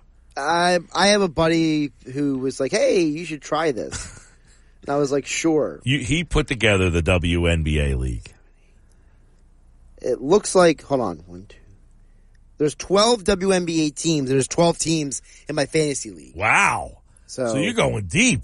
yeah. 12 team W. You found 12 people to do the WNBA fantasy league. I know almost none of these except for my one friend. That's astonishing. Yeah. Does I mean- anybody else find that that is the most unbelievable? That he found, well, not you, the guy who runs the league, found 12 people to be in the league. Like, I'm not, I don't care less. I'm not looking down upon the people. I would not have, I, I said I couldn't name, I I know what's her name. Is she still playing, um, Chiney Ogwumike? Yeah, she's out there. She's still playing? Is she, a, is she, would she be a draftable player? She'd be a draftable player, but she's definitely not a top 10 player. no. I don't even think she went top 20 in our draft, honestly. Like, I have Kelsey, Shame on someone who took her a little early. I mean, I have Kelsey Plum on my team. I have Candace Parker No, on my uh, team. okay. Now I know who Kelsey Plum is. She was the girl. She was at Washington and Right. she was really good. Yes. But did that translate to the professionally? Because she was at Washington in the Pac-12. You know, she was lighting people up. Yeah. But now that she's a pro, is she like she's the all-time? is- Isn't she the all-time leading scorer in women's Women's college basketball. college basketball? Yeah. So has that translated to the pro game? Yeah, she, she's actually the 10th best fantasy player in WNBA fantasy. Jeez, what website hosts this? ESPN. The ESPN Okay, well, they app. have the, the contract, right? yeah, she's averaging 15 points a game, four and a half assists. Yeah. Now, the girl from Iowa, she's a junior, though, right? She's a junior. Yeah, she couldn't. And so the WNBA doesn't let you come in. No, I thought you could. The No. girl from, uh, I thought the girl from Villanova's leaving early. Well, she was leaving early, but you have to have at least three years, kind of like the NFL. Good for them. You know, they they make these girls be out of high school for about three years. I like that. I like that. I Well, because the original good. theory was is um, Cathy Engelbert actually did an interview with Billy Schweim last year in the locker She's local, right? Yeah, she's from Billy's uh, same high school actually, and she talked about how they want the ladies to get at least an associate's degree before they come the WNBA. I don't. I have no problem. I think that I think the NBA needs to follow suit. To be honest with you, I would like to see the NBA uh, follow suit and make these uh, players uh, go three three seasons. But uh, all right, so so the um, now how many games do they play in the W? Like forty or something like that. Uh, I gotta double check. That's a good question. I actually don't know how many games they play, and I'm in the fantasy. Well, league. this yeah, this would tell you if I, if you can't answer these simple questions, maybe I shouldn't be in the league. you should not be in the league. well, I am zero and three. I ask you, how many teams are in this league? Not how many teams are in the fantasy league. How many teams are in the WNBA? twelve. Well, you had to look it up. Is my point. Oh, right. Right. You didn't know the answer when I asked you, and uh, whatever question I just asked you here. How many games are, are do WNBA teams play? How long is the season? Uh, looks like it's. My guess was forty. Am I off? you're very close. It's actually thirty-eight. Where did they come up with the number of 38 games? I don't know. That is a weird, like, we're going to play 38 games. Where, like, all of these leagues, like, why 82? Why 162? Right. This is like your world. Why, give me a round. Why couldn't it be 160? Why it be not 165? Right. Why 162? Wait, why does it have to be not a five or a ten? Doesn't make any sense to me. But 38 games is the number. Like somebody sat around in a room and they were like, 38 games. Sounds perfect. Let's go 38. That's what we're going to do. Uh, I, so you're watching the WNBA. Is that I haven't? Um, so they're they're the season just start. They It play in the started a few summer. I know ago. that. They play. Actually, it started a few weeks ago. The, they apparently they. Uh, so according to what I was told, they usually start the weekend before Memorial Day weekend, and then the season goes through Labor Day weekend usually. Now, one site I'm looking at says the WNBA seasons are usually 40 games, but some there have been years in the past where they've actually only played 38. That's odd. I don't know why it's not really giving me a full explanation on this. Uh, what website is this? This is NBC Sports. So last night I didn't watch the WNBA. No, oh, man. No, I did not watch the WNBA, but I'm coming down. I'm on the last episode of Better Call Saul. Okay, so you're you're almost almost there. I'm on the last episode. So last night, I don't know if anybody else was having this problem with Comcast. I, was think in I know my- what problem you're talking about, but go ahead. Well, I'm in my bedroom. I have Comcast in my bedroom. Mm-hmm. I have YouTube TV the rest of my house. Right. But in my bedroom, I have Comcast. Don't ask me why. It's very convoluted. But when I was hitting to launch the app last night, the Netflix app, it wasn't launching. So I tried it like three, four times. Finally, it launched. You know, it says like you're entering a third party, blah, Right. blah, blah, blah, blah. Show's playing. I'm in the last episode. Now, is anybody else, the last like three episodes of Better Call Saul got really confusing. They were black and white. His name is Gene. I mean, I'm like, what is going on here? There was something that ended up happening that helped clear things up a little bit, but I was like, what is going on? Now, I heard the finale of Better Call Saul is like really, really good. Well, I'm watching, I'm like 10 minutes in, and the app just crashed out on me black screen, totally. I was like, I mean, it was late, so I was like, thankfully, because I was fighting to try to stay awake to watch this thing. Around what time is this? It was after eleven, right? Yes. Because that's what happened to me. So I was actually not on Netflix last night. I was on another streaming app On Comcast? on Xfinity Internet. Apparently, there was an Xfinity Internet issue last night. Okay. because I was on Hulu at the time and I got a call from somebody who was on Netflix and they said to me, Well, because like, if like if you go on on Xfinity, Comcast, whatever cable, Right. You hit the Xfinity button, and then it's like the X1 saved. platform. It, it's like saved, Recently recorded, used and then you go down to the end, and it's apps. Right. So I'd go to apps, then I'd scroll down to Netflix, and I'd hit Netflix. Right. And it would say you're entering, and then nothing would happen. Right. Or you could do the voice command where you just say Netflix. So then I loads it. I hit the voice command and I said, better call Saul on Netflix because that's what it tells you to do. Oh, you can Right. say this. I did that. Buckus, nothing. So finally, I turned the box on. I turned it off. I tried it again. Nothing happened. I turned the box on. I turned it back on and then it finally launched. I got it to go. I watched about 15 minutes of the episode and it just crashed right out on me. Oh man. So I was wondering if anybody else was having that issue last night. I was having problems loading apps last night for Okay. about maybe like an hour period. Now I'm wondering if anybody, because I have YouTube TV in my living room. Has anybody been having like a the YouTube TV I like? I have no problem with generally. It was skipping. It's been skipping a lot. There's been concerns Is it that because of the Comcast? so there. Remember the one NBA Xfinity, playoff whatever game. you call it. The- Yeah, one NBA playoff game. I heard Sling TV had some problems. Sling I don't know what Sling TV. I've never I've never seen that platform as well. I've never used Sling TV, but apparently Sling TV and YouTube TV both have had problems in the NBA playoffs. I've been having problems with everything. This morning, I'm watching Get Up problems. I'm watching, you know, whatever. It, it, it just keeps kind of skipping its way through. Right. And this has been happening. Now, didn't happen on my outside TVs, which Okay. is YouTube TV. Interesting. Yes. Only inside the house. just the inside YouTube TV.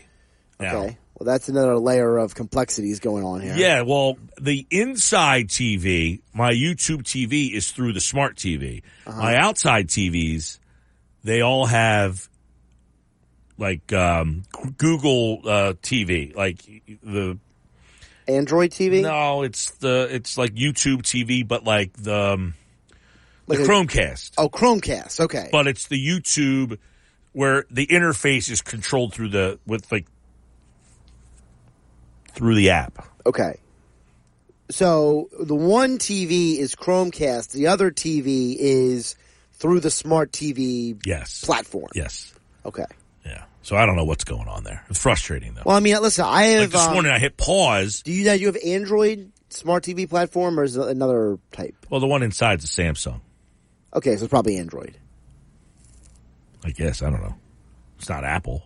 Cool, because the reason I'm asking is because the one TV in my house is a Philips, the other one is a Samsung, and they both are different versions of Android TV, smart TV. Yeah, I, I mean, I don't know if it's just, just the last week or so. I'm noticing like everything keeps skipping on the TV here, and it's not normally like that. So I'm not like, you know, hey, this always happens with my YouTube TV. I mean, mine completely locked up at one point, and I rebooted everything, and then it was fine after that. But for about roughly an hour, I was having a little fight. I was having a little tug of war with it.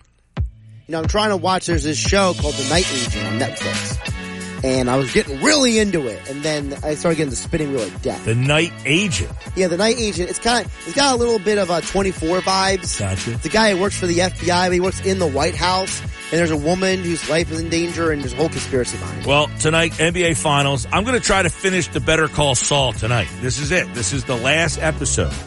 So apparently they were wondering what there's no uh, seventh season. I think Bob Odenkirk, the um, lead actor, somebody said he had cancer or something. Really? Yeah. So this is it. This is the sixth season. This is it. It's been a little bit of a interesting last three episodes. Like they're all in black and white, and I, it's, it's it's weird. Like I was lost last night watching this. I said to my girlfriend, I go, the guy's name is Saul or Jimmy or Gene. What is going on here? Well. We'll see what ends up happening at the end there. Any, anybody in the audience watch uh, Better Call Saul?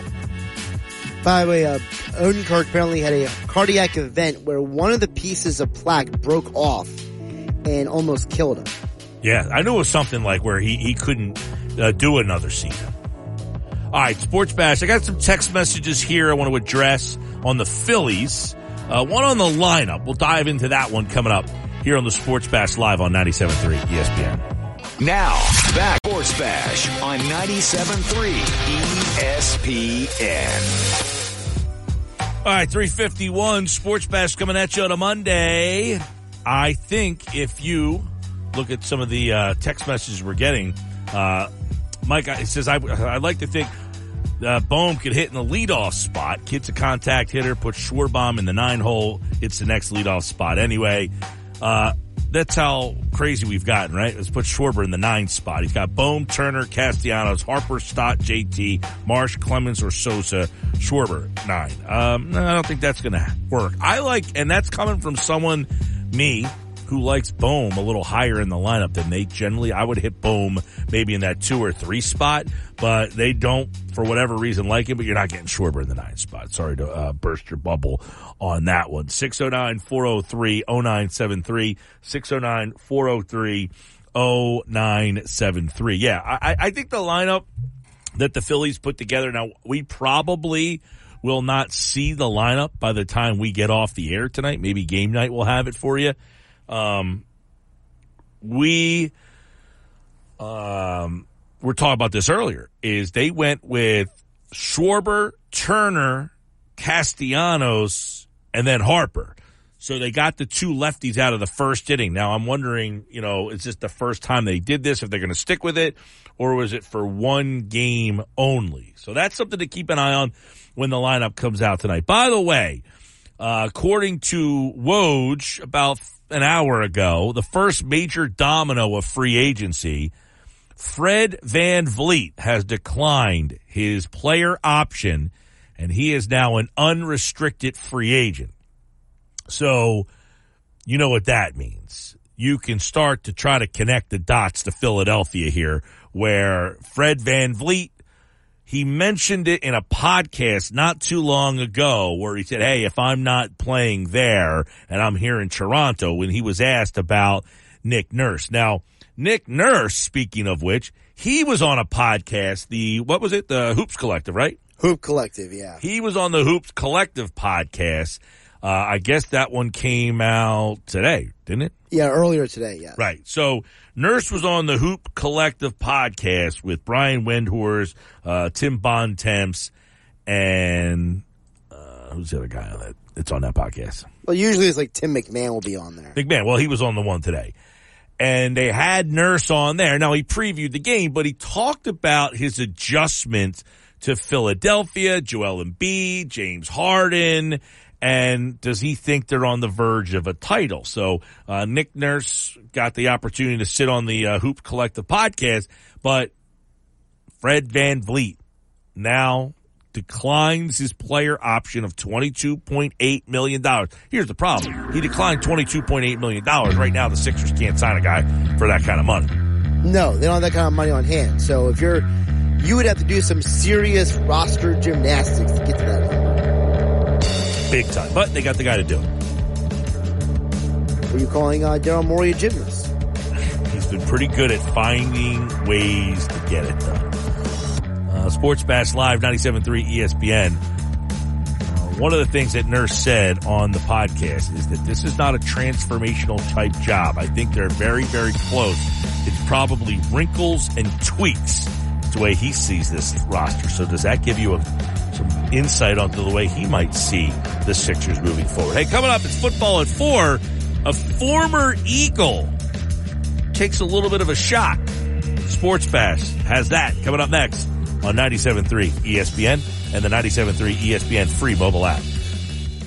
97.3 ESPN presents the Sports Bash with Mike Gill. It's time for football at four with Jeff Mosher. I think our track record in the last 20 years, how many NFC East titles, playoff appearances, and appearances in the NFC Championship game, those are some of the metrics I look at, and um, I'll compare our record with uh, almost anybody. Powered by the Inside the Birds podcast. Now, live from inside the Matt Blatt Kia Studios. This is Football at Four. Football at Four is powered by the Inside the Birds podcast. Adam Caplan and Jeff Mosher. Mosher will be joining us in just a couple of moments. We'll talk a little birds and NFL with him. A lot of NFL thoughts on my mind as, by the way, Eagles training camp has been set. Ha ha! Got a music to my ears. It's not actually all that long from now that Eagles will be back at training camp. Single game tickets go on sale, I think tomorrow. I'll get you that information. But I was more excited about the fact that the Eagles are going to be back and it, we now know when they will be back as the Eagles will be back at training camp. How about this? July 25th is when the Eagles are back at training camp. July 25th. I mean, you're talking about about a month and two weeks from now that the Eagles, but single game tickets for all 10 Eagle home games go on sale tomorrow at 10 o'clock. Uh, tickets can go to uh, Ticketmaster.com. There is a four ticket limit per household and you have the training camp public practice at Lincoln Financial Field scheduled for Sunday, August 6th at 7 o'clock. I know a lot of people like to go to that as kind of a way to see the team up close and personal. Those tickets go on sale tomorrow. You get a chance to go to the stadium. Uh, you know, a lot of people like to go to the stadium but don't want to pay regular season game prices. You can go out to the training camp practice, the public practice at Lincoln Financial Field. You can get, uh, practice general admission tickets for 10 bucks. That starts tomorrow. There's also a VIP option for $35. And uh, that one is on August the 6th. Eagles training camp opens on Tuesday, July 25th. So you're talking about really, uh, today's the 12th. So one, two, three, right? One, two, three, four, five, six, seven Tuesdays from now, we are back with Eagles practice. So seven weeks from tomorrow, we're back at Eagles training camp. And then the preseason opener, which is on Thursday, August 17th against Cleveland. They have that game at home, Indianapolis. So they have 10 times that the team will play at um, Lincoln Financial Field. By the way, the game against Indianapolis, I just am seeing this right now.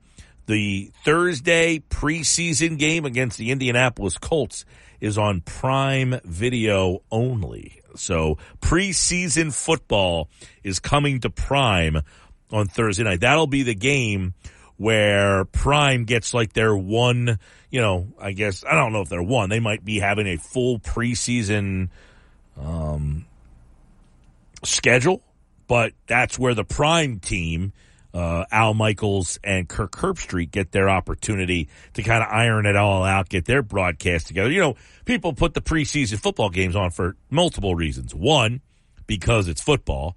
Two, the announcing teams and the production teams and all that stuff, they need to get repetitions as well to get ready for the season. And uh, the Eagles preseason game against Indianapolis, that'll be on Prime Video. And then, of course, the regular season games, they will have eight regular season games at home. Uh, and that all starts. But training camp is the big news. July 25th is when Eagles camp, that was announced today, and single game tickets go on sale starting tomorrow at um, Ticketmaster.com. So I don't know how many people saw this over the weekend, but I guess was Miles Sanders, was he talking to Marty? So he was talking to the media at uh, their their version of minicamp. Mm-hmm. And it was reported by the Associated Press. Okay, so I saw the story of the Associated Press. I know that's Rob Maaddi, who is the Associated Press NFL writer. Sanders essentially came out and, you know, he wasn't too happy about his role in the Super Bowl. Right. Right? So he comes out and says, you know, final game, it's last game of the year, all the marbles. Of course, I'm not happy with my role. He's like, and I don't care if this makes news or not. I wasn't happy with it. So here's Sanders basically coming out and saying now that he was not thrilled with his role in that game. So I wonder, did he make that known behind closed doors? And could that be part of the reason why the Eagles, now monetarily, look, he got a four year, $25 million contract. So I don't think so. But like, was this one of the reasons why the Eagles it's obvious, and we'll talk to Jeff Mosher when he joins us here uh, for football at four. I know Mosher uh, said he would be a couple minutes late today, so um, but I want to lead into this with with that. You know, did why did Sanders? Why was he not a big part of the Super Bowl? And is that why we see two new running backs in here? You know, Sanders, four years, twenty five million, and he had twelve hundred and sixty eight yards rushing last year. Plus people forget this. He had 11 touchdowns last year. And the Eagles now are going to have to find 1,200 yards and those 11 touchdowns. You're going to have to replace that. And you wonder, um, now he had said during one of their mini camps that his goal is to get to back where he was as a rookie when he caught 50 passes.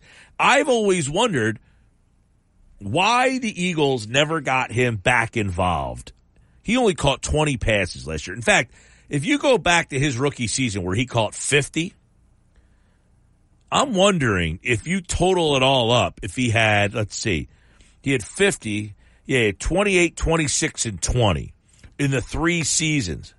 So he had, you know, about 80 catches in three years. He had 50 catches for 500 yards. He averaged 10 yards a catch.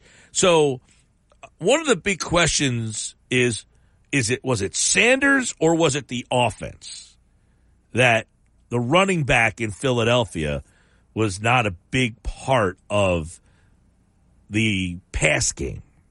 Yeah, because we know that traditionally in today's NFL, running backs are used in a lot of passing situations. You know, you know that when Sirianni was in Indianapolis, just use an example, they had Nyheim Hines, and he was a guy that was part of that you know, two dimensional offense. You know, Jonathan Taylor runs the ball and Hines would catch the ball before the Colts traded Hines away last season. You know, you look at a guy like Shane Steichen, he had a, he had Austin Ekeler down with the Chargers. So do you look at the people who were here and say, well, you have coaches here who have thrown the running backs. What's the problem specifically with Sanders? Well, we've talked a lot about this during the season and in you know in the off season with uh, when McMullen was on. Uh, and John will be back during the football season. He, he's just taking some of the summertime off uh, here, but we got football at four coming up in just a couple of moments, of course, with Mosher. But in our conversations with John, he has kind of laid it out that one of the reasons why the, the, the running back doesn't catch the ball in the offense all that much is because why? Well, Jalen Hurts totes it himself. So he's not making his progressions, you know, hey, AJ Brown's not open. Hey, the tight end's not open. Hey, Devonta Smith isn't open. At that point, he's already decided I'm going to take off. So if that's the, you know, the way that Jalen Hurts is looking at things, that's why John anyway thinks that the running back isn't all that involved in the offense. So we're going to get intel and some thoughts from Jeff on the limited OTA stuff that they saw here in just a couple of minutes. Uh, but you know, the one thing, so Sanders essentially, you know, he said, Hey, uh, I'm not too happy about it. So it'll be interesting. This is where I think this kind of comes back into play. Will the Eagles, now they have a new offensive play caller. So I don't know, maybe it doesn't hold as much weight. Sanders had seven carries for 16 yards in the game, right? Seven carries for 16 yards. Not good. But will the Eagles offensive brass value the running back position more now? Was it Sanders? Was it lack of trust? I think that's something that we'll see pretty early on. Obviously, you got these two new running backs, um, two of which um, Swift, more of a pass catcher, uh, Penny more of a runner. So we'll see how they end up using those guys. But we'll bring Jeff Mosher into the conversation now and get his intel from OTAs on the Sports Bash Live 97.3 ESPN for another edition of Football at Four. Don't forget the Inside the Birds podcast. Check that out on all podcasting platforms on the latest edition. Adam and Jeff got intel on the team's OTA practices, so we'll get into that as well. But first, I want to get Jeff's thoughts on this. And Jeff, um, First off, welcome back, Bud. Happy Monday to you. Secondly, you know, we saw the conversation or the quotes, I should say, from Miles Sanders over the weekend, basically saying, yeah, I'm not, I wasn't happy with the Super Bowl and the way it went. Seven times 16 yards in that game. And my question really goes to, was that more of the way the Eagles view running backs and how they fit into their offense, or is that more on Miles Sanders and what they thought of him? Well, I don't. Uh, and by the way, happy Monday to you as well. Um, I I don't think that. I, think that they've shown that they'll use their running backs when their running backs are effective, and especially if they're facing a tough opponent who's got a good beat on their passing game. So Miles Sanders didn't have a great start, and I think that what we saw last year is even in in sort of a career year, there were times that the leash was kind of short on Miles Sanders if he wasn't doing the right thing. But for the most of the year, he did. But you saw in the Super Bowl a couple of the early runs trying to bounce to the outside, threw a pass to him, couldn't handle it, and uh, you, you also saw sort of in I want to say Decemberish, uh, going into January, that the team was starting to use Kenneth Gainwell more after kind of a rough start for his second season. So it didn't surprise me, obviously, in a game of the magnitude of the Super Bowl, that they had a low tolerance for anything Miles was going to do that looked like he wasn't ready for the moment. And when he bounced a few runs to the outside, uh, couldn't handle a pass, it seemed like they just wanted to get the most reliable person they felt, uh, you know, get the touches. And they, you know, they also threw the ball a lot. Um, they got up, and then all of a sudden, Kansas City came back on them. So, you know, obviously, Jalen Hurts had a great game. They, they don't have a, a running game to me, Mike, that has always been predictable. It's always been um, a running game that they could shift to when necessary. I always wanted to come out passing, but you remember the Jaguars game, right? When it was pouring rain, they just weren't throwing the ball really well, and they shifted to a run game, and all of a sudden it was like, bam, they just ran all over the Jags. It always felt like a great fallback for them when the passing game wasn't going. But even when it was a fallback, it wasn't always just Miles Sanders. It was going to be a rotation. Yeah, now Sanders said uh, earlier in OTAs that he wants to get back to um, where he was as a rookie when he had 50 catches. He caught 50 balls that year. I think people almost forget that because he was almost non-existent in the passing game. 50 catches. He also had over 500 receiving yards, which was seventh best among running backs. So what do you think happened to him in the pass game? Was that more on him or the offense evolved into a different direction? Wow, it's it's you know Adam and I. It's funny you say people forget about that, but Adam and I talk about that constantly. Just sort of the the two stories of Miles Sanders, the first two years, the last two years, and, and there was success at times in both. Obviously, this last year was a great year for him numerically, and also as a runner, just a patient runner, seeing the hole, hitting it hard. We always felt he was misdiagnosed as, a, as too much of a dancer. It really wasn't the case. Um, but yes, in, in year one, he did something. Doug Pederson unlocked something in him that we didn't even see Miles Sanders do at Penn State, which was catch the ball and not just catch the ball, but catch the ball downfield. If you go back to those his rookie year, the games against Minnesota and Detroit, where he wound up uh, having some over the shoulder catches down either the sideline or the seam, the H seam pass that you see running backs who can catch the ball well run a lot in the NFL. He was doing that. And year two, was a very remember that was the terrible year for them, and he just it, things didn't go right. If I'm not mistaken, I think that was the bad year. Um, and he just, he, you know, he, he was not sure-handed. He dropped passes, caught some balls, but not as much. So I would, I get it from his angle. He, he's, you know, reunited with, well, not reunited. He's he's back with a coach in Frank Reich who thinks like Doug Pederson has the same style of offense, and um, I would understand him wanting to get back to be that player he was his rookie year, who caught a lot of nice passes down the field. However, I would hope that for his sake, he'd rather be the runner from his last two years. You know, the the running back who was much more patient and grinded out some pretty tough yards over the last few years. I know we all made a big deal of him not scoring any touchdowns two seasons ago, but the tape showed you he he was not fleet of foot around the hole. I mean, he was hitting the hole. He was following block. He was a he was a harder runner than he was given credit for. Yeah, I mean, 1,200 yards and 11 touchdowns. I think we forget that he scored 11 touchdowns last year. Right. Uh, the Eagles are going to have to find, you know, their way to get back to 1,200, whether they do it with one guy or multiple guys. But those 11 touchdowns as well. And, you know, you take a look at the playoffs, though, it looked like Gainwell started to kind of shift over already at that point, and uh, the writing was kind of on the wall. Now he got a big contract. This, they, the Eagles weren't going to pay him what he ended up getting, but you wonder if the writing was on the wall in the playoff that he wasn't coming back.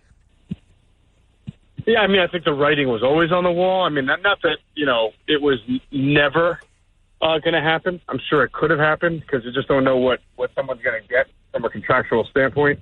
Um, but it was pretty clear that if Miles Sanders got decent money, that it was going to be from another team and not the Eagles. And of course, he did. And you know, I remember saying all year long, um, there's going to be one team. You know, it all depends on what happens with the other running backs who are free agents, and they all wound up getting uh, tagged. Right? Saquon got tagged, Jacobs got tagged, I believe, and then Tony Pollard got tagged, if I'm not mistaken. So Yes. Miles wound up being the best, or one him and David Montgomery right there, one and two for free agents. And you just knew there was going to be a team that has a lot of cap space that's willing to pay a running back more than a team that doesn't have a lot of cap space and has other guys to pay would be willing to pay him. Uh, over at Inside the Birds, uh, the latest podcast, uh, Adam and Jeff got some intel on what they're hearing from uh, OTAs that just wrapped up on Friday last week, or I guess uh, Thursday of last week. So let's look at some of the things you guys are hearing about some of the battles. Let's go to right guard and what did we learn from these uh, two weeks of OTAs about where that is going to enter training camp? Yeah, I mean the lack of um, contact, and and when I say lack of contact, I I mean when you watch the drills, like the team drills, they do like a six on eight. They don't have interior defensive linemen, they don't have offensive linemen, so really not, you only make a little bit about what you see with the, the way the group's formed up, and obviously we saw Tyler Steen and uh, both Jam, uh, Cam Jurgens get some some right guard action. Uh, it's funny. I had an interesting conversation with Brian Baldinger, who was at one of the OTAs, and we were just talking about the spot. And I asked him for you know an offensive lineman's opinion on it, and he said, you know, you got to think about it from a Jason Kelce standpoint, not just the right guard standpoint. Jason Kelce is an undersized center, and for the last few years, he's had Isaac Seumalo next to him, who was he's not a huge guy. He's not 330 or anything like that, but country strong. I mean, can really move people. Played at a pretty good level uh, when healthy for the last few years, and now you're talking about putting someone next to him who's either never played right guard and Cam Jurgens has only played offensive line for two years, right, uh, at Nebraska, and only center, and is also undersized.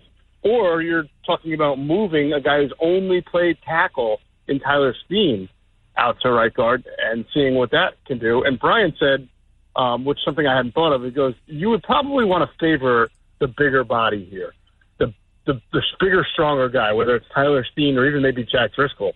Um, because Kelce's an undersized guy, and when you have to put a combo block on Dexter Lawrence of the Giants twice twice a year and other big guys like that.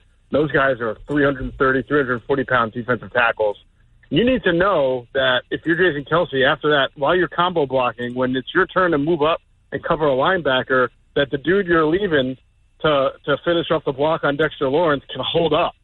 And I think it's it's worth wondering if Cam Jurgens can do that. Now he's got training camp to show it, but yeah, you would figure Tyler Steen can do it because he's been a tackle and he's used to going up against, and he's a bigger man himself and he's used to going up against bigger athletes. Yeah. So um, I, I would think the coaching staff would like Tyler Steen to win this out.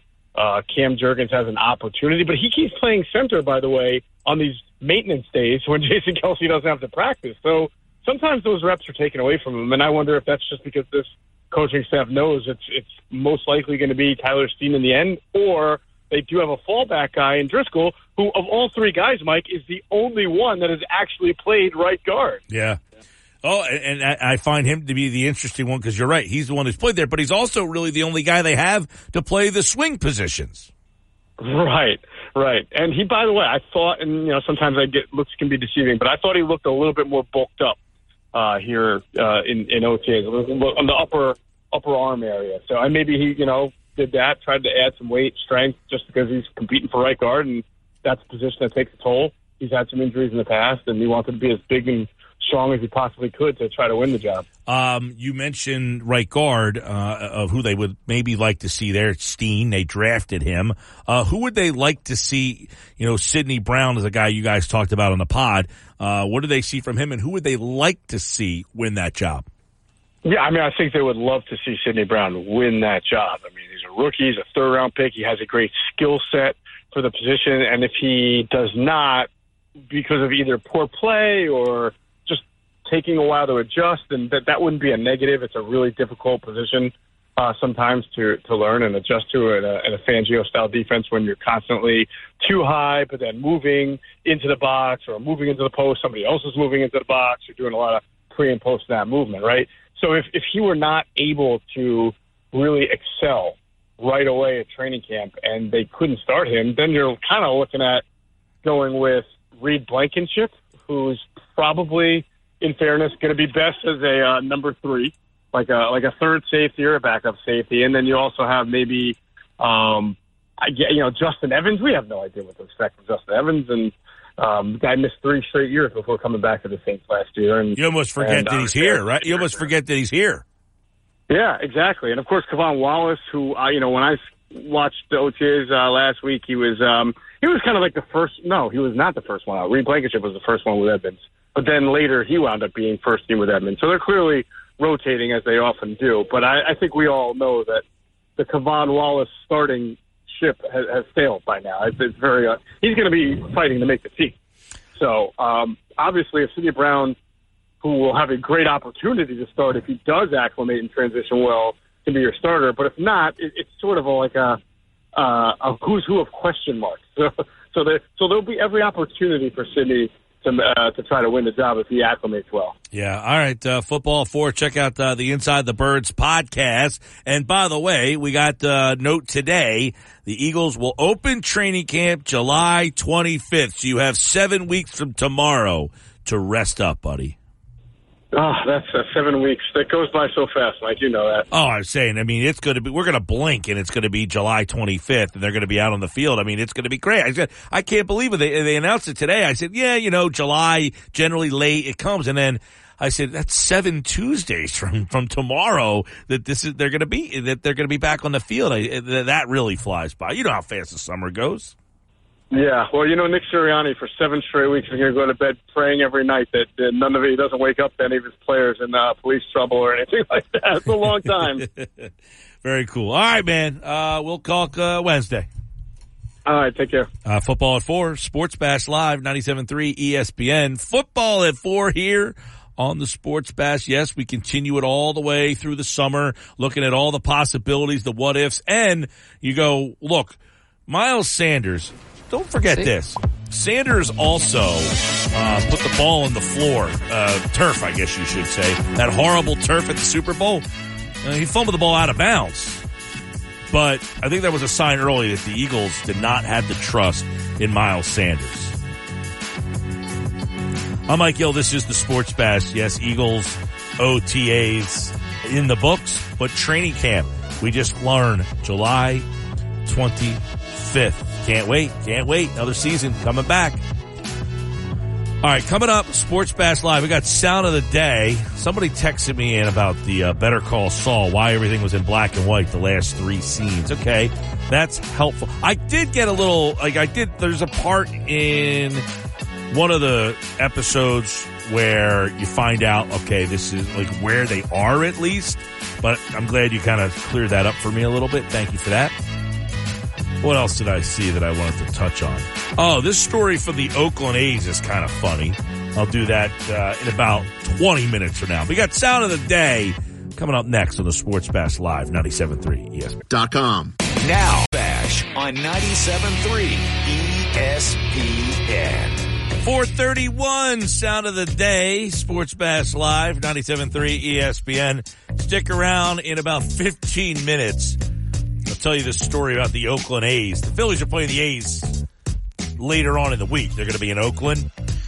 And while there probably will be nobody at the game when the Phillies are there, they might have some people there tomorrow. I'll explain in 15 minutes. Let's get sound of the day. What do we got, Josh? Well, I decided that, you know, it was an opportunity for us to maybe uh, have a little more lighthearted conversation today because Charles Barkley was on the Kelce's podcast last week. We didn't get to this last week because of all the craziness that was going on. You were at the LPGA this weekend, for example. So, but one of the conversations that came up, and it's a long pod, by the way. If anybody is wondering, it's like two hour long pod that we're uh, we're scrapping from. So, but one of the conversations that came up was playing in Philadelphia. I always thought, hey, these are two these are three athletes who all understand the dynamics of playing in a city and getting their perspective. Because you know, the fans always have their perspective, right, of the city of Philadelphia. Well, these are what athletes think of playing in Philadelphia. Well, I wanted to start with Barkley told a couple stories in the pod. And I first want to play the, the Shawn Bradley story. So Barkley I got to tell you real quick, Shawn Bradley. Yeah. So the Sixers had the second pick in the draft that year, mm-hmm. right? And the first pick in the draft that particular season, this is 1993, was Chris Webber. And he was pretty much the consensus number one. Right. The other guy was Penny Hardaway. You had Jamal Mashburn. But I remember being now 1993. I'm what? Um, probably like uh, 16 years old, I guess, something in that range, maybe 15. And Bradley was so intriguing to me. I was like dying for the Sixers to pick this guy. Really? I was like a seven foot six guy. You know, he could play. Like at BYU, he could play. He, he wasn't a stiff. He, he was good. And he stunk. but I was a big fan of the Sixers taking Shawn Bradley. I thought he was going to like change the game. And, you know, then they went and gave him number 76 and it just it never worked out.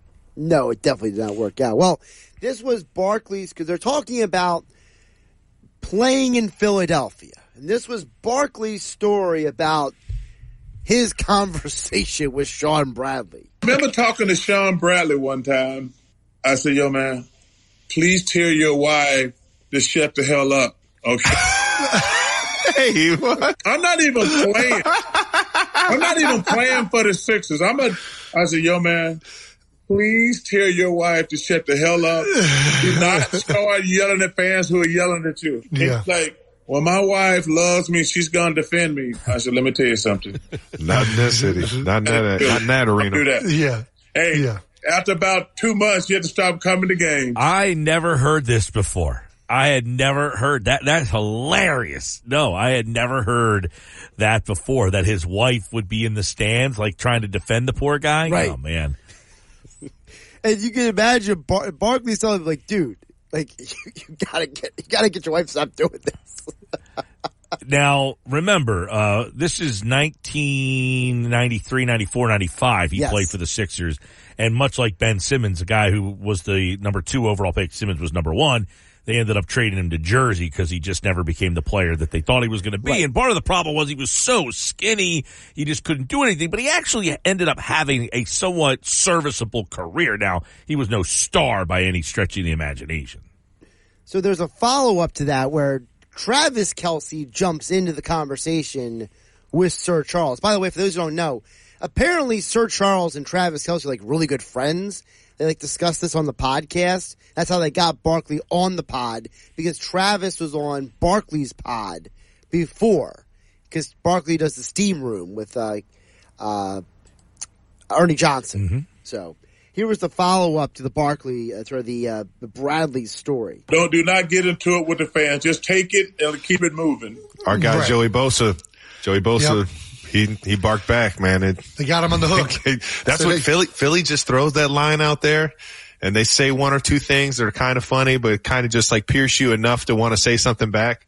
And if you don't have fun with it, you go the opposite way and defend it. Oh man, they just they, it's like hounds. They all like wolves just surround you and just eat it up. And the- man. Yeah. Well, uh, Travis has been going to some of the Sixers games, hasn't he? He's been going to Sixers and Eagles games for the last few years. Right. So he's getting a full dose of seeing what it's like sitting in the crowd. Barkley, by the way, um, when he played for the Sixers, the team was like perpetually stuck in like no man's land. Oh, we'll get to that story. That that story is still coming. But I think it's interesting hearing the players' perspective on their view of the fans. Do you think that their perspective of the fans is valid? It's I, I was having a conversation about this uh, Saturday and about you know some people think you know they'll say that the Eagles or, or, or Philadelphia fans are the most knowledgeable or you know and I say sometimes just being overly passionate doesn't make you knowledgeable. Correct. You know what I'm saying? Like there's a fine line between I love the games and the team and I'm passionate. I go to every game. Just because, you know, the guy who says, you know, I've been a season ticket holder since uh, 1942. Uh, just because you have season tickets doesn't mean you know any more about the game than anybody else does. Right. It's interesting though to hear like an athlete's perspective of the fans, like because you'll hear the next part. You know, Jason jumps into the conversation. They talk about what the Philly fans want from the players. And I want your reaction, Mike. Do you think their perspective? I don't even play- have to hear Jason Kelce say this. I know what what the answer is. As long as you play hard, they're cool. Yeah, I, I think you still got to perform. If you're not performing, they're going to be mad. Yes. But they'll respect you if you play hard. Yes. That's the big, like, even if you're not good to a certain extent, if you're a hustle player, Philadelphia will love you. And if you wear your heart on your sleeve, if they feel like you really care, that's the biggest thing to them. Caring and hard. I never and- had an issue in Philadelphia because they know I was like, hey, I'm gonna give y'all everything I got every single night. Yeah. So is that Jason Kelce's taking a shot that like the player might stink, but as long as he tries hard, you know, they don't even care because they don't know the difference. Right. They just think a guy trying hard means Matters. he's good. like I don't know, is he taking a shot in that uh I don't know if he's taking a shot, but it's an interesting perspective. You know, Barkley's saying, "Hey, if you play hard, the fans care," and Jason's like, "Yeah, but sometimes they like the guy who's not even that good just because he tries." well, who hard." who is the main guy um who is the main guy that that's in that role? He's the guy that everybody loved, but he wasn't very good, but he you know, he did something that turned the fans Nick like Foles? No, well, Foles, but Aaron Rowand when he ran into the oh, wall. okay. See, the next guy I was going to think of was T.J. McConnell. Like Sixer fans were love T.J. McConnell for a while there, but he was not even like. Remember people were saying bench Ben Simmons and start T.J. McConnell. It was like, come on, people. Just because he plays hard, he dies on the floor. You know that kind of attitude. Yeah, and it's harder to find that guy in football, by the way. It is, but I think that it's interesting to hear from Jason because you could argue Jason is the most popular player in the city at this point. Yeah, we did the list last week. I think I had him at what number five. Yeah, you and Kinkead have basically like the top four the same. You know, and Kelce has to be in that conversation because of the fact of, you know, who he is. He's won a championship and all that goes with that. Um, Kelce. Oh, definitely. Yeah, he's definitely one. I said he's. I had him at number five. I think it the difference is Kelce's going to go to the Hall of Fame one day. He's not some random hustle guy. He's not, you know, you know everyone loves uh, uh, Vince Papale. You know, Vince Papale, invincible. You know that that's a, you know, I'm, I'm going into like I the guess like this year you'll get the um like Reed Blankenship might be a, a candidate for that role. Is Kody Clemens getting to that role at this point? He might be. Yeah, Kody Clemens. He's kind of like the underdog guy. the everyman's player. Yeah, it was John Mayberry Jr. for a while there. Although he wasn't like a he just- Last year was Nick Maton. people liked John Mayberry Jr. because he hit a lot of home runs Right. in like a short amount of games. Yeah, I don't know if he's really a hustle guy, but like Nick Maton last year, he was a guy that was popular. Maybe People were really mad when they traded him. he hasn't done anything all year except for when he came here. I mean, yeah, he hit a home run off Nolan, and he starts giving like hand gestures to his former teammates. um, you mentioned about how the Sixers weren't very good when Barkley was here. Well, I wanted to give you Barkley's perspective on that because Barkley tells a story. I have never heard this story before. Maybe you have, Mike, but I thought that Barkley's perspective on why the team was never good while he was here is this. We got the number one pick in the draft, and I'm like, finally. I'm a, I said, when I get Brad Daugherty, we're gonna start kicking some ass in this East. Ooh, That's who it would have been? Oh yeah, Brad it was Daugherty. Brad Daugherty. Oh my gosh. So we go out celebrate, me and some of the guys. Cause we're like, tomorrow we're going to get Brad Daugherty. So I get dropped off, I think about three o'clock in the morning. My phone rings around 530. It's, it's a, it's a great writer named Phil Jasner. I said, uh-huh. what the hell? He's like, I need to talk to you. It's important. I says, what's going on? He said, I want to talk to you about the trade. I said, who been traded? He said, the Sixers traded number one pick in the draft. I said, Phil, the Sixers aren't that damn stupid. The trade number one pick in the draft. He said, yep. How's it feel? let me take a shower. I'll call you back in 30 minutes.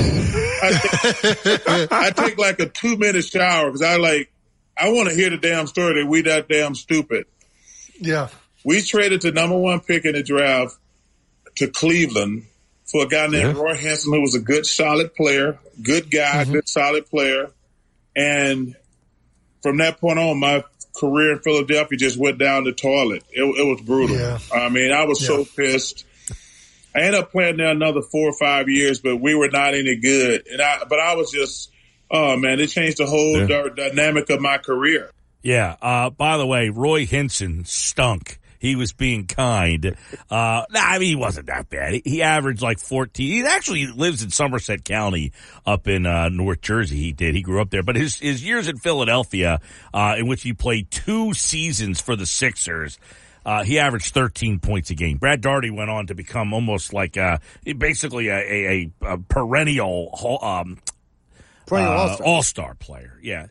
Uh, Barkley's not wrong about that. I mean, they uh, they trade the you have the number one overall pick in the Number the one pick. and you trade it for Roy Hinson. I mean, and by the way, Barkley didn't stop there. Hinson in Cleveland, by the way, averaged 13 points a game. Like seriously, what were you thinking? That goes down. You think about all the different moves and trades and yada yadas that this team has made. worst, right? people don't realize that that was, you know, the Sixers got Roy Hinson, and it's not like there was all these other pieces. It was Roy Hinson for the number for one. the number one overall pick of the draft. And Roy Hinson, by the way, at that point, he averaged 13 points a game. He had been in the league for a couple of years. It wasn't like, uh, now he scored 20 points or like 19 points a game with Cleveland the year that he got traded to Philly. But I don't, I I mean, you look back at some of the blunders this organization has made. That's always left out because of the recent blunders they've made. Barkley goes on to bemoan his experience playing without Brad Daugherty. I had to go to war with Manute Bol. yeah. like, Brad Daugherty. And now Manute, Manute was a great guy. He's a big man now. Uh, That's he's a big. man and a great dude. One of my favorite teammates. But I'm like, Brad Daugherty, Manute Bol, that doesn't work for me. Come on. There's a there's a difference. That's a big Well, difference. now that- one, one made the All Star team probably six or seven times, and one was just fun to be with. There you go. Yeah, it's fun to say his name. well, it was just fun to be with. Uh, that is like the story of Barkley when he has said in the past, like I asked for Shaq and they got me Charles Shackleford. yeah, same thing. They had Barkley. The Sixers organization has perpetually done this. They get Charles Barkley. They can't find a guy to play him with. They trade for this guy, that guy. They keep trying to find someone, then they finally trade him off. Allen Iverson, they can't figure out who to play next to him. They get him this guy, that guy. They ended up having to trade him off. And now it's seemingly happening for a third time here where they have a player and they're all just unique. Iverson, this undersized two guard. Barkley was an undersized power forward. You know, back then, the power forwards were like six eight, six nine. Well, Barkley was like six four. So you had this undersized power forward, and they didn't know who to play next to him. Iverson, same problem, and now you're seeing the same problem with Embiid. Yeah, Charles Barkley had to go to war with Manute Bol, and Allen Iverson had to go out there with Larry Hughes. Not ideal. Roy Hinson and Manute Bol. Sports Bash Live. Hey, coming up next, the Oakland A's. The, the, the Phillies play the A's later this week, but fans of the A's have scheduled a boycott. Not the kind of boycott you think though. I'll explain coming up next on the Sports Bash on 97.3 ESPN. Now, Bash on 97.3 ESPN. All right, Sports Bash Live, 97.3 ESPN, the 97.3 ESPN free mobile app. Uh, Phillies this weekend, or this later on in the week, the back end of the week. They're out Monday, Tuesday, Wednesday, Thursday. They are in Arizona. They got a four gamer in Arizona. They got three games this weekend. Yes, Friday, Saturday, Sunday. They are in Oakland against the A's. The A's have won five in a row, by the way. And the A's are one of the worst teams we've ever seen, even though they won five straight games. The five game win streak has brought their record to 17 and 50. 17 and 50, including 7 and 24 at home. Jeez, they won more games on the road. They're 10 and 26 on the road. So, fans of the A's have scheduled a reverse boycott for tomorrow's game. Fans are going to pack the Oakland Coliseum to show ownership that the fans are not the problem. They've already raised $30,000 and they're going to hand out 7,000 shirts in the parking lot that say sell. These people are finally going to show up to the Oakland Coliseum for one day only to watch their A's in quote unquote protest of how bad they have been. They're playing the Rays. So listen to this. You've got Oakland at 17 and 50 and Tampa Bay at 48 and 20. That has to be maybe the biggest disparity in winning percentage and maybe in Major League Baseball history. The A's have won 25% of their games. Tampa Bay has won 70% of their games. I mean, I, I feel bad for that fan base. You know, that fan base. I mean, they, first of all, their stadium's a dump. Okay, it's arguably the worst stadium in all of baseball. Well, this is the whole problem. I mean, they are trying to get public funding to get them a new stadium. But do they need public funding? That's that's the that's the debate here. It's the debate, but when you go to say, look at the NFL, Buffalo, they just got $850 million in public funding to help them build their stadium. Not all the money for the stadium. Tennessee Vegas. Yeah, it's about half the money. All of these places are getting the public funding to help them build their stadiums. If you're the Oakland A's and you have the Oakland Alameda Coliseum and you're looking around and saying, "Hey, we need to get public funding to get a stadium, a state of the art stadium to get up to where these other teams are." We haven't drawn flies in this place because of, in part of it's not a very attractive place to go. Yeah, listen, I don't, I'm not all like, hey, public funding has to be done, uh, but the team has been competitive out there over the years. I mean, they've out of nowhere been pretty darn good, actually. Yeah, because they did a great job at you know, their minor leagues. But even with all that, they can't draw and they can't get free agents. The stadium's a mess, the whole situation. But as David Samson said, the whole thing in Vegas doesn't look like that's working either. Yeah, I mean, there's no guarantee they're actually going to get the land that they want. Uh, coming up on the other side, Bob Wankel is going to talk some Phils with us as the Phillies will be in Oakland later this week, but they're going to Arizona tonight. But what did Bob see? His observations of the weekend, two out of three against the Dodgers. We're going to break that down and take a look at what that might mean for this team coming up next on the Sports Bash live on a day where we mentioned Shawn Bradley and Manute Bol in the same day. Follow that up, Bob Wankel. This is the Sports Bash with Mike Gill on 97.3 ESPN. Now, live inside the Matt Blatt Kia Studios, here's Mike Gill. All right, final hour of the show was a good weekend for the Phils. Two out of three at Citizens Bank Park against the Dodgers. What is happening now that wasn't happening before? We saw some lineup changes. We've seen some actual good pitching. Bob Wankel's observations at crossingbroad.com as he joins us now on the Sports Bash Live on 97.3 ESPN on this Monday. The Phils don't get a day off though. They've got to go out to Arizona and this is going to be an interesting test for them. The NL West leading the Arizona Diamondbacks. Phil's a game and a half back in the wild card chase as we took a look at the weekend. And now two out of three, Bob. Things are starting to change. It feels a little different around this team. Yeah, it does, Mike. I mean, listen, they, they took advantage of some favorable pitching matchups over the weekend. Uh, the, the bullpen game on Sunday instead of seeing Urias is, was huge. Um, but, you know, credit to them. They came out, they swung the bats well in the finale there. Uh, and, and getting two out of three against a Dodgers team that really took it to them earlier last month in Los Angeles, uh, is a really encouraging sign. So they've been able to stack some wins here together. And I think when you came into the month of June, you were hoping that maybe possibly there was a path to them getting back to 500 by the end of the month. And instead they're really one win away from being there right now. And so that's got to be pretty encouraging.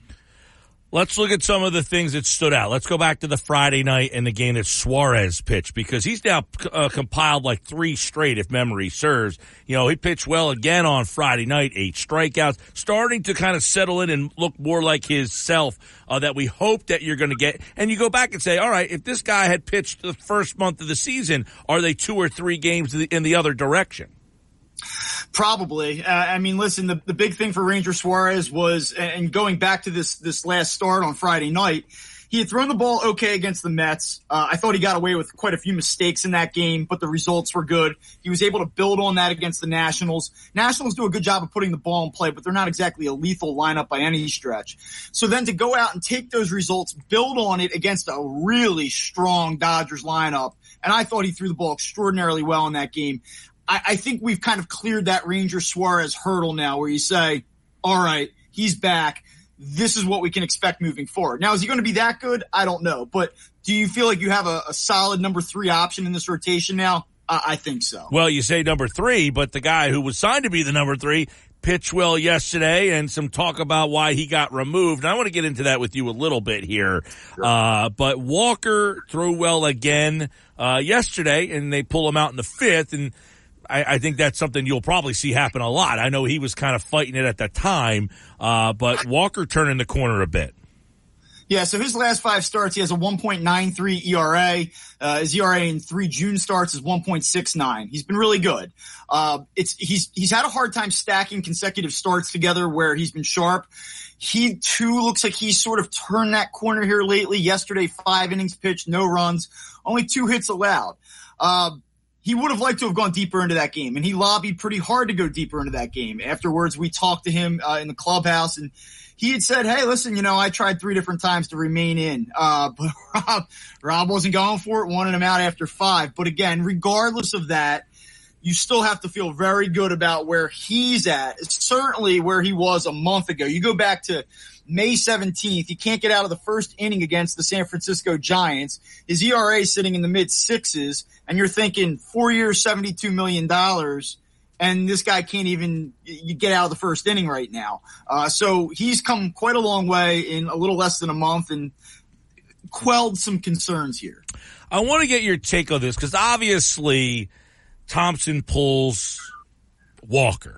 Walker not happy. Then the fans get mad at Thomson for taking him out of the game. And of course, Soto gives up a home run. All right. David Samson was on the show last week. He was the president of the Marlins. When I asked him a question regarding the manager's decision, this is what he told me. I promise you that the front office is involved and goes through pre-game what the plan is and how it's going to work. We're with the manager before BP, after BP, right until the manager takes the field for the anthem. Then we're back in the manager's office after the game where we'll talk through what went on during the game that may not have been what we planned for, or maybe the decision was made that was different than what we had spoken about, or we'll talk about evaluating players who are not executing the way we need them to and talk about whether they need a rest or whether they need to be sent down. We'll talk to managers about all those things, but managers are the ones who really execute the plans that come from the front office. All right. So he says the manager executes the plan that comes from the front office. In other words, did they say before the game, he's not facing the team for a third time? Make sure you get him out. Well, I think it's a little bit more complex than that. I think that they have to map out every single scenario. So to, to his point, yes, I mean, that is how it works with most organizations across Major League Baseball. Analytics departments, front offices. It's a collaborative effort with the manager. And really they're relying on that manager to make it make sense for the players. Can you communicate our messaging and our plan and our strategies to the players and get them to buy in? That's a big part of the managerial job these days. So are those decisions mapped out pregame? To a degree. I think when you look at this particular game yesterday, there's a couple different factors that you have to consider. Number one, Taijuan Walker, third time through the order against opponents this season, hitting 300 against him. And you go, okay, no big deal. That, in and of itself wouldn't be enough of a reason for me to yank a guy after five scoreless innings. But then you look at this Dodgers lineup and you say, all right, go back to Friday night. Philly's holding a 4-1 lead. Matt Strahm's in the game. They're kind of on cruise control. It looks like they're going to get those last nine outs End of story. But you see the potency of that Dodgers lineup. You blink and all of a sudden it's a tie game. So they know they're up three nothing on Sunday and they have the top of the order. They had cleared Betts already, but you still have Freeman, Smith, Muncy, and you look at those individual players. Now Walker strikes out Freeman in the first uh, inning. But in the second at bat, Freeman hits it out to center field, 102 mile an hour exit velocity. Smith had walked and singled against him, and then Muncy had driven a ball into the left center field gap that off the bat looked like it was going to be about five rows up. So he did not have very good matchups with that part of the order. And so I think the Phillies looked at it and said, okay, we've gotten five good innings from him. We know he struggles the third time through the order. And this is a part of the Dodgers lineup that can really hurt you and they can do it quickly. And I think, Mike, that they managed that game yesterday with the type of urgency that you would see them manage with in late September during a playoff push or even a postseason game. The Phillies like their bullpen. Fans might not like it. You might look at some of these ERAs and say, why are they in such a rush to get Gregory Soto into the game? His ERA is over five. I'm just telling you, they view it as the strength of the team. And anytime that they can get these guys into a game by the fifth, sixth, seventh inning, they're going to do it. Yeah. Um, not the fifth, but the sixth and seventh. They they want to shorten the game with the bullpen. Well, I want to. This is uh, more of what he said on that conversation. Take a listen. Uh, this is from David Samson, the former president of the Marlins, from his pod. Oh, actually, no, he was on our show and said this. Take a listen. We will have discussed pregame. Here's what we're doing. We don't want that pitcher. Say it's anybody. Say it's Zack Wheeler. We don't want him going five innings if he throws 45 or more pitches in any inning early in the game. So literally to that level of detail, we're going to talk it through. And if there's a time where there's a mutiny, where the manager does something that we did not pre-approve or that we don't understand why he did it, that becomes a data point in our evaluation of that manager in terms of during game. Even use of the bullpen, we've gone through and mapped out who we want ideally in the seventh, eighth, ninth, who we want in the seventh if it's maybe our closer because if you're at a certain part of the lineup because of how the game goes, then we want the closer used in the seventh or eighth. All of that is discussed pregame. It's all done not just with analytics, but with discussion. And if managers don't follow through on that plan, then you get a problem.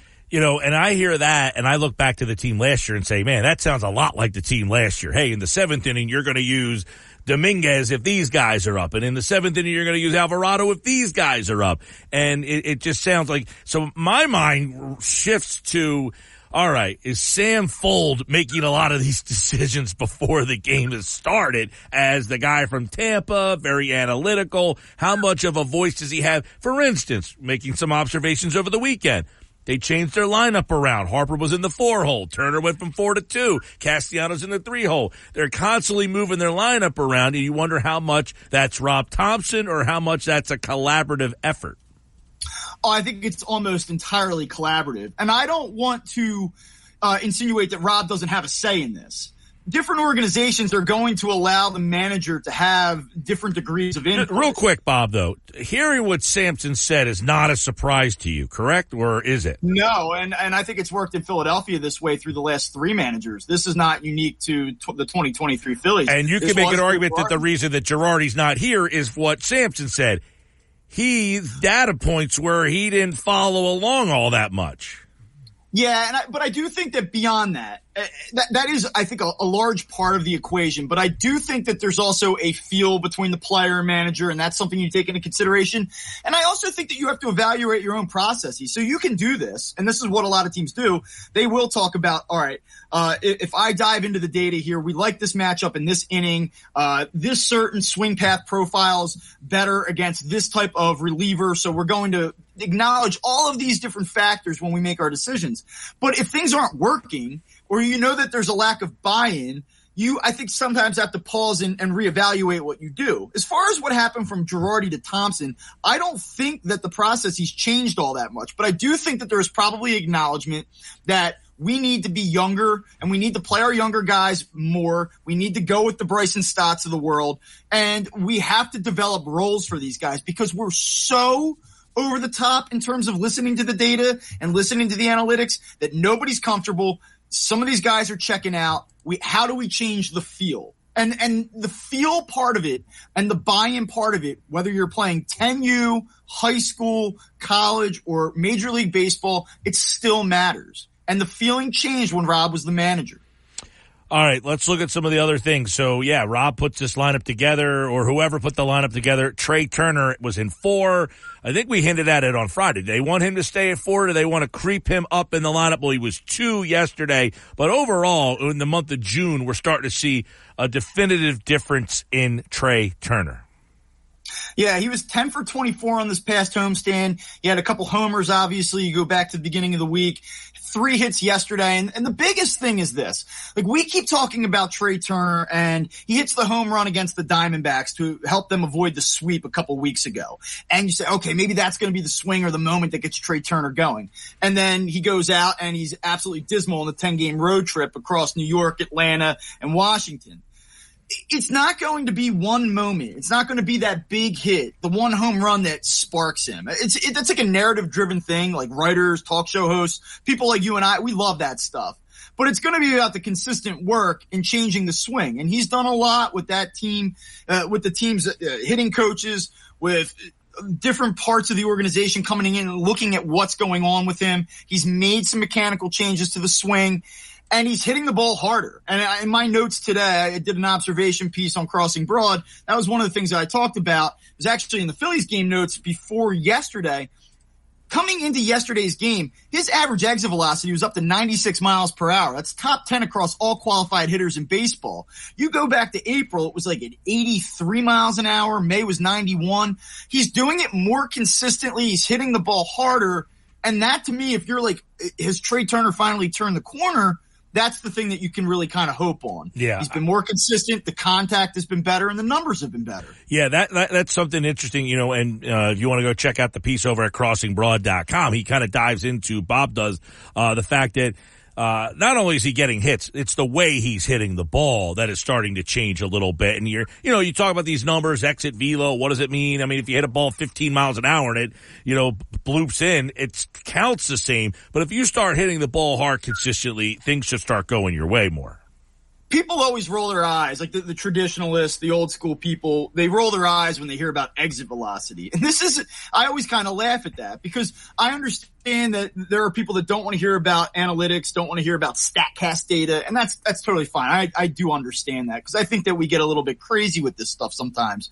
But at the heart of baseball, what do you want to do? You want to go up and put a, a good swing on the ball and you want to hit it hard. And you want to hit the ball hard consistently as often as you possibly can. And so in a given at bat, do I want to change my entire swing approach to, to maximize my exit velo? Like people always like write off, well, you know, cool, he hit the ball 107 miles an hour off the bat, but it was an out, so I don't care. I'd rather see him bloop one over the second baseman's head. I say maybe in isolation in one single event you want to see that, but look at what Trea Turner did in April. He was dinking and dunking and blooping his way to a 300 average, but he didn't hit anything hard. And so what ultimately happened? he fell off a cliff and he dove down to 240 because his his contact profile was garbage. But now you start squaring up the ball on a more consistent basis, the hits are going to follow. I mean, that is the essence of hitting. Hit the ball hard, hit the ball hard often, and that's what he's doing right now. Um, one guy who looked like he was turning the corner, it was for two days, and it seemingly hasn't turned the corner, is JT Realmuto. What, uh, what's going on with JT? Yeah, there's a lot here, and I think that you have to put a, a, disclaimer on this. You go back to when Bryce Harper got hurt against the Padres last year, and JT Realmuto was was just terrible. I mean, people were wondering, is he done? Is it over? Is he, you know, is is this kind of the end of JT Realmuto as an elite offensive catcher? And then from there on out, he was arguably the Phillies' offensive MVP down the stretch, and he ends up 20 plus home runs the OPS sits over 800. He hits 280 for the season. I mean, he really turned things on. The final 75 games of the year, he hit, I believe it was 310. You go back to the first 50, 60 games of the year a season ago, and he was horrible. And, and that's kind of where we're at again right now with him. Now, the OPS is over 700. He's actually ahead of where he was a year ago. But this past homestand, he was one for 17. And he had a couple games, like you mentioned in Washington, where he got things going. But if you go back before that and you drag this out to like the last 15, 20 games, he's hitting below 200. He's not walking. He's not getting on base. So I think that that raises some alarms here, you know, or, or you know, raises some red flags. That being said, I do think it's kind of time to maybe dial back the workload here. He caught 17 postseason games last year, which you have to take into account. His season went longer. He caught more innings. And then this year, he started more games behind the plate than any player in baseball. He started 55 games at catcher. The next closest is 51. He's caught 28 more innings behind the plate than any other catcher in baseball this season. He's 32 years old. And I know he's a good player and I know you want to keep his bat in the lineup. I, I understand all of that. But at some point, and I'm not advocating for Garrett Stubbs to play three times a week here, but I think you have to pick your, I think you have to pick different parts in the schedule to get him some rest. We saw what the Phillies did when Bryce Harper sat out in the opener against the Mets a couple weeks ago. They had a day off and then everybody went crazy because he sat in the first game. They said he's, he already had a day off. Why are they sitting him back to back days? I think that that's maybe the approach that the Phillies have to take with JT Realmuto. Just find ways to give this guy a little bit of a physical reset. And by the way, those days off were predetermined by the front office? Yeah, the front, uh, for sure. And I mean, with some of the player input, hey, we need you to take off because we have data that suggests this is going to be beneficial to you in the long run. What do you want to do as well? And, and Bryce Harper gets a say in that. Now, not all players do. Mm. Uh, let me ask Bob Wankel, uh, are you trusting of Craig Kimbrel? um, I will say this. I mean, you certainly look at the velocity and it's way up. Um, and I think that that's a big part of him being successful. Um, do I trust Craig Kimbrel? He's going to stumble. I mean, he was he's he's had his moments. I mean, does it look like though that he's the guy in the ninth, or now that Alvarado is back, are they going to do as Samson suggested? Hey, if uh, there's lefties, in, or is it just Kimbrel's the ninth inning guy? I think more often than not, if it's a toss up, it's going to be Craig Kimbrel, but it's going to be exactly what you just mentioned. It's what part of the lineup are they in? Do we need to use Jose Alvarado earlier in the game for a certain part of the lineup in what you would put it, or, you know, terms a high leverage situation? So I do think it is a case by case basis. Like, I don't expect that Craig Kimbrel is going to get 90% of the save opportunities moving forward. I think that they are going to kind of look at those matchups. When do we deploy our certain arms against certain parts of an opponent's lineup? Do I trust him? Reasonably, yeah. I mean, he's he's not going to be perfect, but I do like the way he's thrown the ball overall here the last Yeah, month you, you so. mentioned early in the conversation too, Bob Wankel crossing broad. You know that they trust their bullpen, they like their bullpen, whether you do or not. I I, I think it takes another step if they can get the Dominguez that they had at the end of la- the playoffs, or not even the end of the. He stumbled stumbled down the stretch last year, but he got great in the playoffs. If they can get some semblance of consistency from that guy, of that guy that they had in, in October. Yeah, he's really actually been pretty good since about the third week of April. He's had, he's had even in some of his appearances times where he loses his command a little bit and you just don't feel like you're watching the same guy that you saw at his peak a season ago. But his numbers overall have been pretty good. Now I know he got tagged yesterday on the home run, but he really has done a pretty nice job. You get this combination of Kimbrel, Soto, Alvarado, uh, I mean, they they like what they have in that bullpen, and and they're big arms, high velocity guys with swing and miss stuff, and they they've got a lot of different ways that they can attack you late in games. Last thing for Bob Wankel is uh, June Kyle Schwarber. I calmed down a little bit after the walk off on Friday night, but anytime that people want to tell you that the mental part of the game, confidence, comfort, don't truly matter. I mean, this is a perfect example of it. I think that he's a player that knows that he thrives after two months. I think that he does get more comfortable after two months. And as silly as it is, I mean, he's shown you now for three years because this wasn't just a 2022 Phillies thing. I mean, he did this the year before in 21 too, where he just went crazy. Uh, and, and we're seeing that there is some legitimacy to this whole June Kyle Schwarber thing, but Yeah. He did cool off a little bit the past two games. and uh, he's in the leadoff spot. I don't know where he's hitting tonight, but I would imagine he's there. I'm interested to see if they stick with Harper in that four hole, or was that just for the day? Uh, we'll find that out, and I guess in a little bit here. I have not seen the lineup. It's uh, they play 9:40 tonight. When's that usually come out? About three hours before game time. So uh, we'll we'll check that out. Bob Wankel is over at Crossing Broad. Uh, check out the uh, Crossed Up podcast. They put that out today. More pontification on the weekend as the uh, Phillies win two out of three, five and one on the home stand, and they head out for seven, uh, four in Arizona, three in Oakland. How many people will be in Oakland? For the weekend, probably about. They have a, they're having a reverse protest for the game tomorrow. They're filling Uh. the stadium to show that it's not the fans that's the problem. So that should be fun. The Phillies will miss that. the red hot Oakland A's. Yeah, they've won. red hot. They've won five in a row, and they're seventeen and fifty. Yes, and they're Yeah, playing they are. Tampa today, who's forty-eight and twenty. That's unbelievable. Bob, I'll talk to you later, bud. Talk soon, man. Bob Wankel, Crossing Broad covers the Phils. Uh, their po- podcast on the Phillies is called Crossed Up, and uh, that is over at crossingbroad.com. I'm Mike Gill. This is the Sports Bash. That was Bob Wankel. Good Phillies conversation. Uh, we typically like to get into a lot of Phils, a lot of different things there, and we hit on a bunch. He tweeted this out. Think about this with Taijuan Walker, who pitched yesterday. Walker, April, 497. May, 611. June, 169. His last five starts, 28 innings, 19 strikeouts, 193 ERA. Pretty good for Taijuan Walker. Good stuff from Bob Wankel. Always enjoy it. More Sports Bash coming up here on 97.3 ESPN. We got game five tonight. I picked the Nuggets in five when this series began.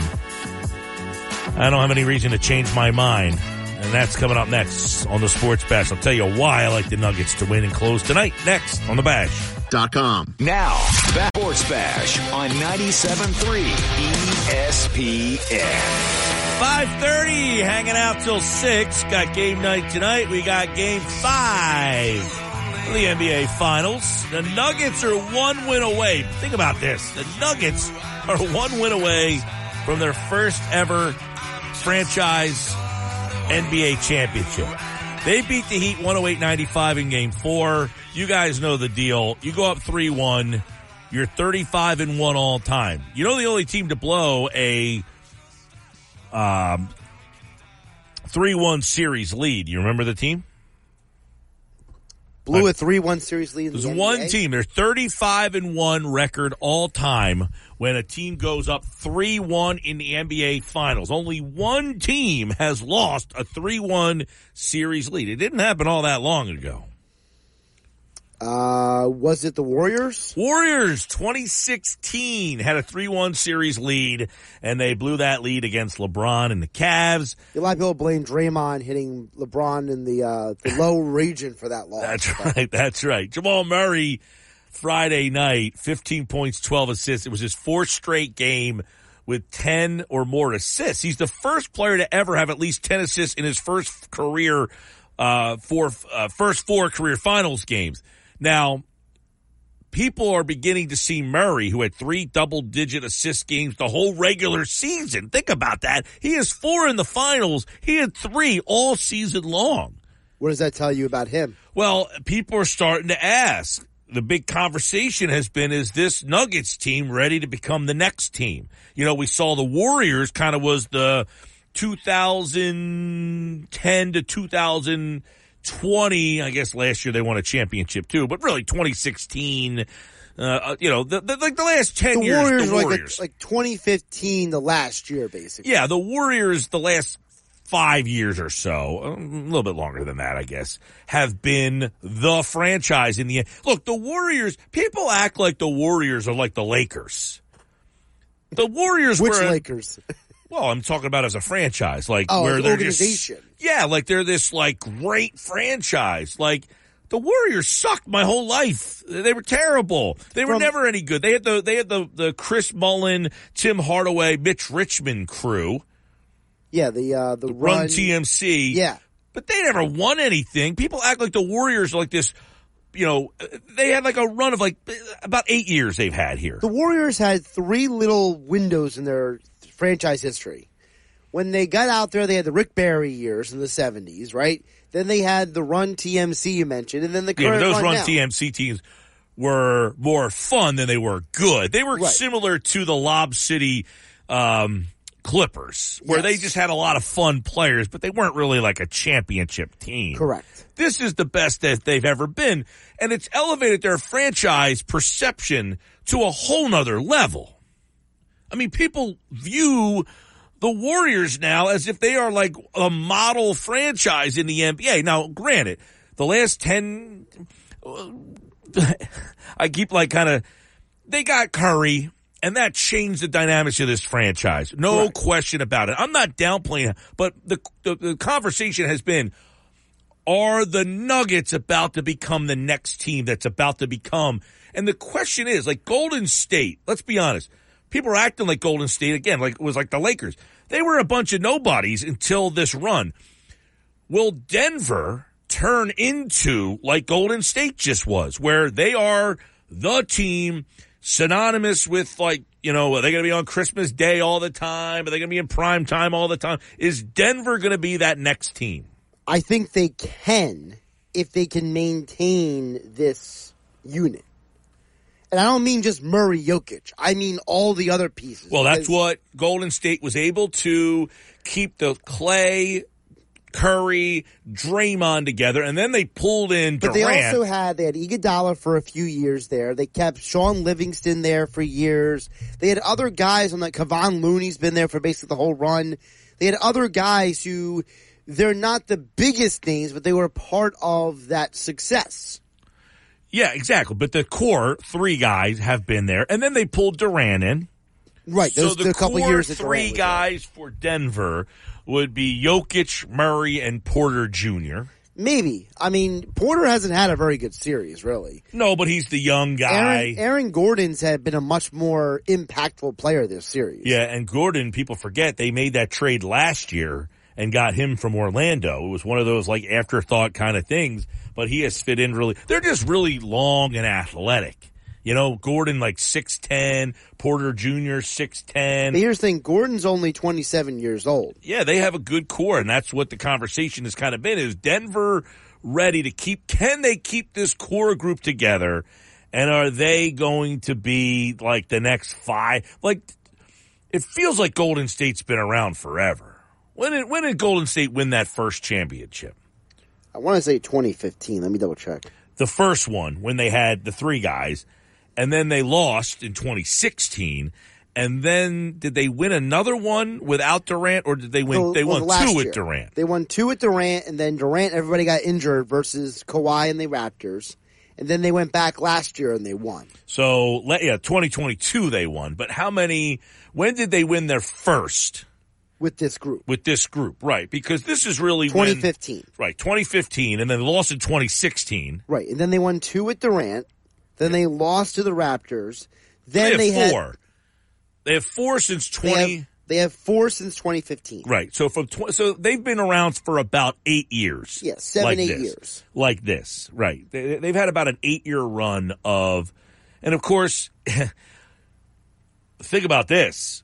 One of the eight years, I don't want to say they tanked, they had injuries. They had massive injuries. Had Curry massive was injuries. injured. Clay, remember, when people forget, Clay and Durant got injured in that finals. Then the next year after the finals, Curry got injured during that season. Yeah. And then they had the second pick in the draft and completely whiffed. Yeah, they got James Wiseman. Yeah. See, people act like it's a everybody else does it right. The Sixers are the only team that make mistakes. Look, the great Golden State Warriors, uh, they had the no, you know, you had a team that knew was getting back Clay and and and, And Curry, and they Yeah. have the chance to just add a player, and they take James Wiseman. But think about this: they could have had LaMelo Ball. Can you imagine that team with LaMelo Ball on it? That would have been interesting. I don't know how it would have worked actually, but it would have been interesting. Uh, you- You're right. I mean, because him and Curry, They're kind of similar. Yeah, but can you imagine those two in the backcourt together? It'd be fun to watch. Uh, other than that, I mean, Anthony Edwards was the number one pick. Wiseman went two. LaMelo Ball went three. After that, I don't really. There's not really a guy. Halliburton was in that draft, but he'd be another guy. You weren't going to take him at three. There was no other player to take in that in that two. The only other guy in that two spot, I guess, you could have taken Ball. They went with Wiseman. But Yeah, think about if they if they got that right. Or if they would have traded the pick. Killian Hayes um, went seven. He's been a bust. Obi Toppin went eight. He's not been very good. I'm not saying it should be the Sixers and trade their number one pick for Roy Hinson, but you could have traded the second overall pick for somebody. That's exact in that draft, which was not a great draft. Maxey, by the way, at 21, he's probably like the third or fourth best player in that. It really might be actually. Um, looking at this list, I mean Cole Anthony. I mean he's been good but not great, right? No, not not. I mean, just okay. Desmond Bane's been okay. I mean, remember he was picked thirtieth, so it's not like you have a guy that you know you were going to take at number two.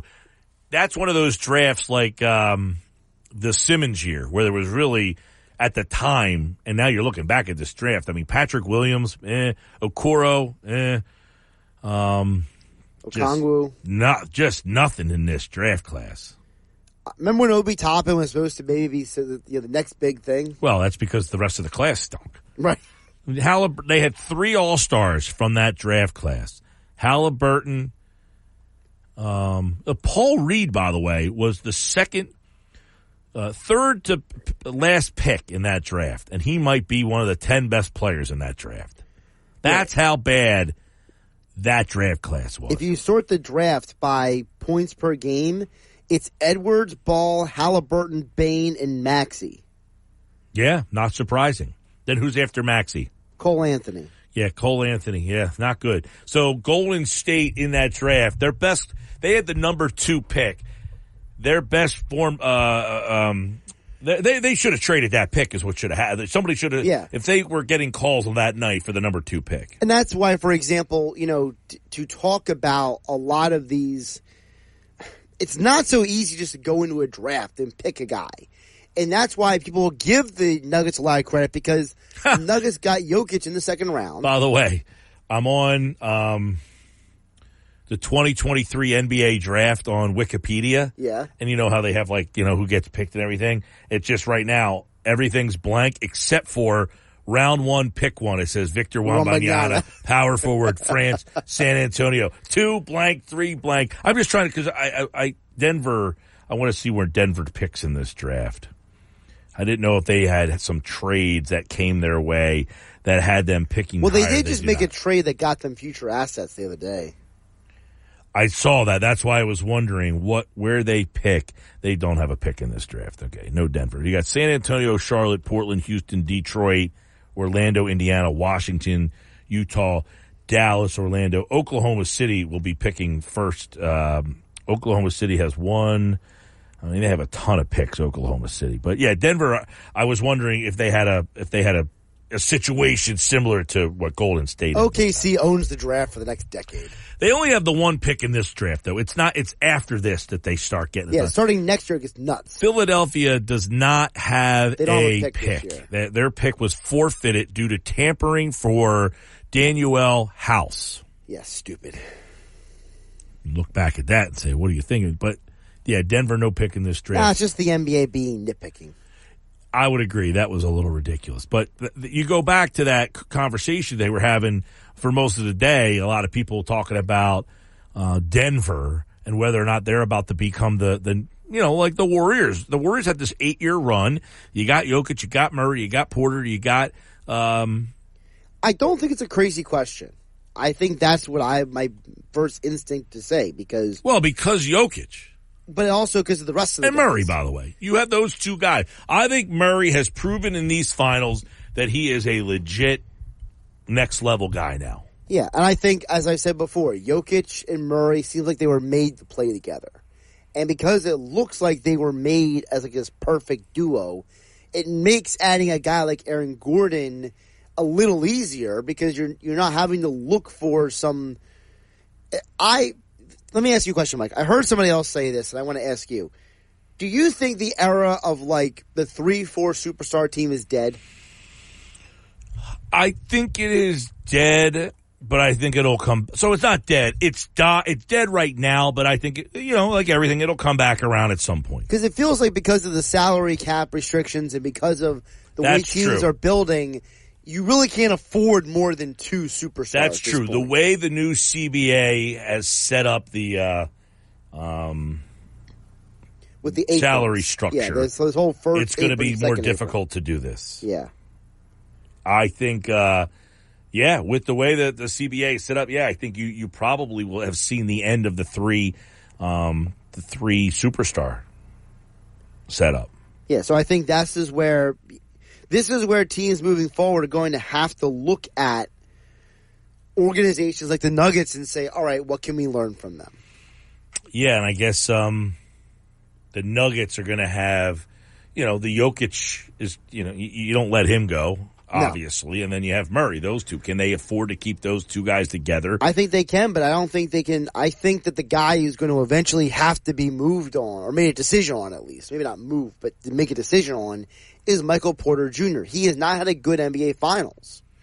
And I'm not saying he can never be a good player. He was a phenomenal player coming into college and considered a big prospect in the NBA, but you just have to wonder, you know, if they have to move on from somebody, it might be him. Six uh six oh nine four oh three oh nine seven three. That's the text board if you want to chime in between now and the end of the show. Phil's tonight. Let me take one quick look before uh, we roll out tonight. Uh, the Phillies are in Arizona, so their lineup is not quite out yet. It probably will be out on game night, so stay posted for that. Uh, Phil's heading to Arizona tonight. It's a 940 start. And of course, uh, we'll get that lineup to you coming up when we have it. The, N- the NL voting for the All-Stars has come out. It looks like uh, Bryce Harper, number two, uh, in the DH spot and number five for JT Realmuto, number nine for uh, Nick Castellanos. I, I think if the Phillies get one All Star, it's probably going to be Castellanos.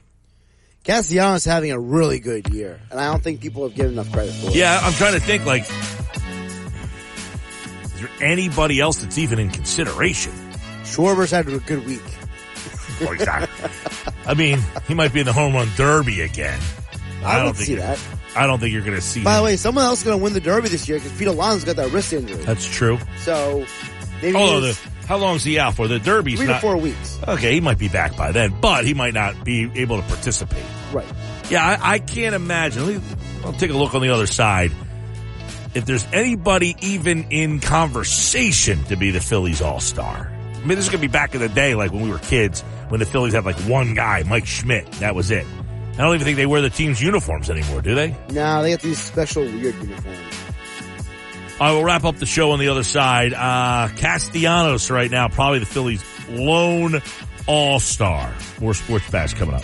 Now, back to Sports Bash with Mike Gill on 97.3 ESPN, South Jersey sports leader. All right, get ready to get out of here. 551, your time. Here we go. Sports Bash Live, 97.3 ESPN, the 97.3 ESPN free mobile app. Getting ready to bolt. Uh, I'm looking through the Phillies real quick. They're, they don't have another. It, it's got to be Castellanos. I don't got another guy. He's hitting 312, 8 home runs, 38 RBI. The only other guy, I mean, that would have been in the conversation may have been Alvarado had he not got hurt. Other than that, I mean, Schwarber has 17 homers, hit 170. You can't put him in a game. Um, Turner, no shot. I mean, Harper's missed too much time. He doesn't qualify for anything. I mean, he might get voted in, but that would be a different story. Um, if you're only getting one guy, it's got to be Castellanos. The only other guy, maybe. No, you can't put anybody else. in. I mean, you you, you mentioned uh, during the break, uh, Kimbrel. I mean, his ERA is in the fives. Yeah, the ERA is a problem. But most of that ERA was early. Early, no question. Yeah. I'll give him that. I mean, he, he's look. I, we talked about with Bob. I mean, he, he is. Uh, He's it- found himself again. he's his velocity's there, and you know sometimes when you're a relief pitcher, you have one bad outing, and that kind of Implodes your ERA. yeah changes the dynamics of the ERA for you. See what um what he's done uh, for Kimbrel. See, April he had a yeah. In May he had an eight ERA. In June he's one eighty. Right. So he had a bad month of May, and that could have been one game in there somewhere where he just kind of fell apart. So. It happens. happens probably more often than you actually realize. Game five tonight. I got um, I got the Nuggets. I don't think that uh, the Heat are going to uh, take this thing back to Miami. I think the Nuggets. I had them in five at the start, so I'm going to stick with them. I think the Nuggets win tonight. I, I just don't see a way that they're going to let this game slip away at home. I think that's what it comes down to. I think that Well, they lost a game at home already. yeah, but that's the thing. Miami didn't win any games in their home. That's what I'm saying. They've lost their game at home. I don't see them losing two. I If they're going nine and oh, zero, I think the fact that Miami did not get any games at home is a sign that they're defeated. Is anybody else today having an inordinate amount of robo spam calls? I'm getting another one right now. I've gotten two today. I've this is the fourth one I've had since I've been on the air today. I got two that I know of. So I've gotten four today. you're a popular guy. Jeez. What did you up Anybody else having robo scam calls all day today? Whatever you signed up for, I don't want it. Nothing. It says it's a vehicle warranty scam. Oh, we get those once a week here on the station. The number that I keep getting. This is the fourth one I've got. It, this is the first time. This was a 973 area code, which is kind of interesting. Oh, they got 609 numbers. No, the one I've been getting all day is 609336. And then the last four digits have been close, but they're, they haven't been the same any four times. But it's a 1 609336. And then the, the last four digits have been close, but all day with this. That's crazy. It's amazing. The people are still doing phone scams. I guess people fall for it. Who answers their phone anymore? I guess you see that 609 and some people are so they're programmed. Wow, they're just so curious. They have to know who's calling this number that I don't know. If the number isn't saved to my phone, I never answer. Never. All right, that's it for me. Back tomorrow, Phil's tonight. Uh, tomorrow, football at four. Adam will hear, uh, get his intel on Eagle OTAs. Also, we'll continue to look at the Sixers and their possibility. Nick Nurse, we'll hear from him uh, from the Hoops Collective podcast. That's all coming up on tomorrow's show here on the Sports Bash Live on 97.3 ESPN.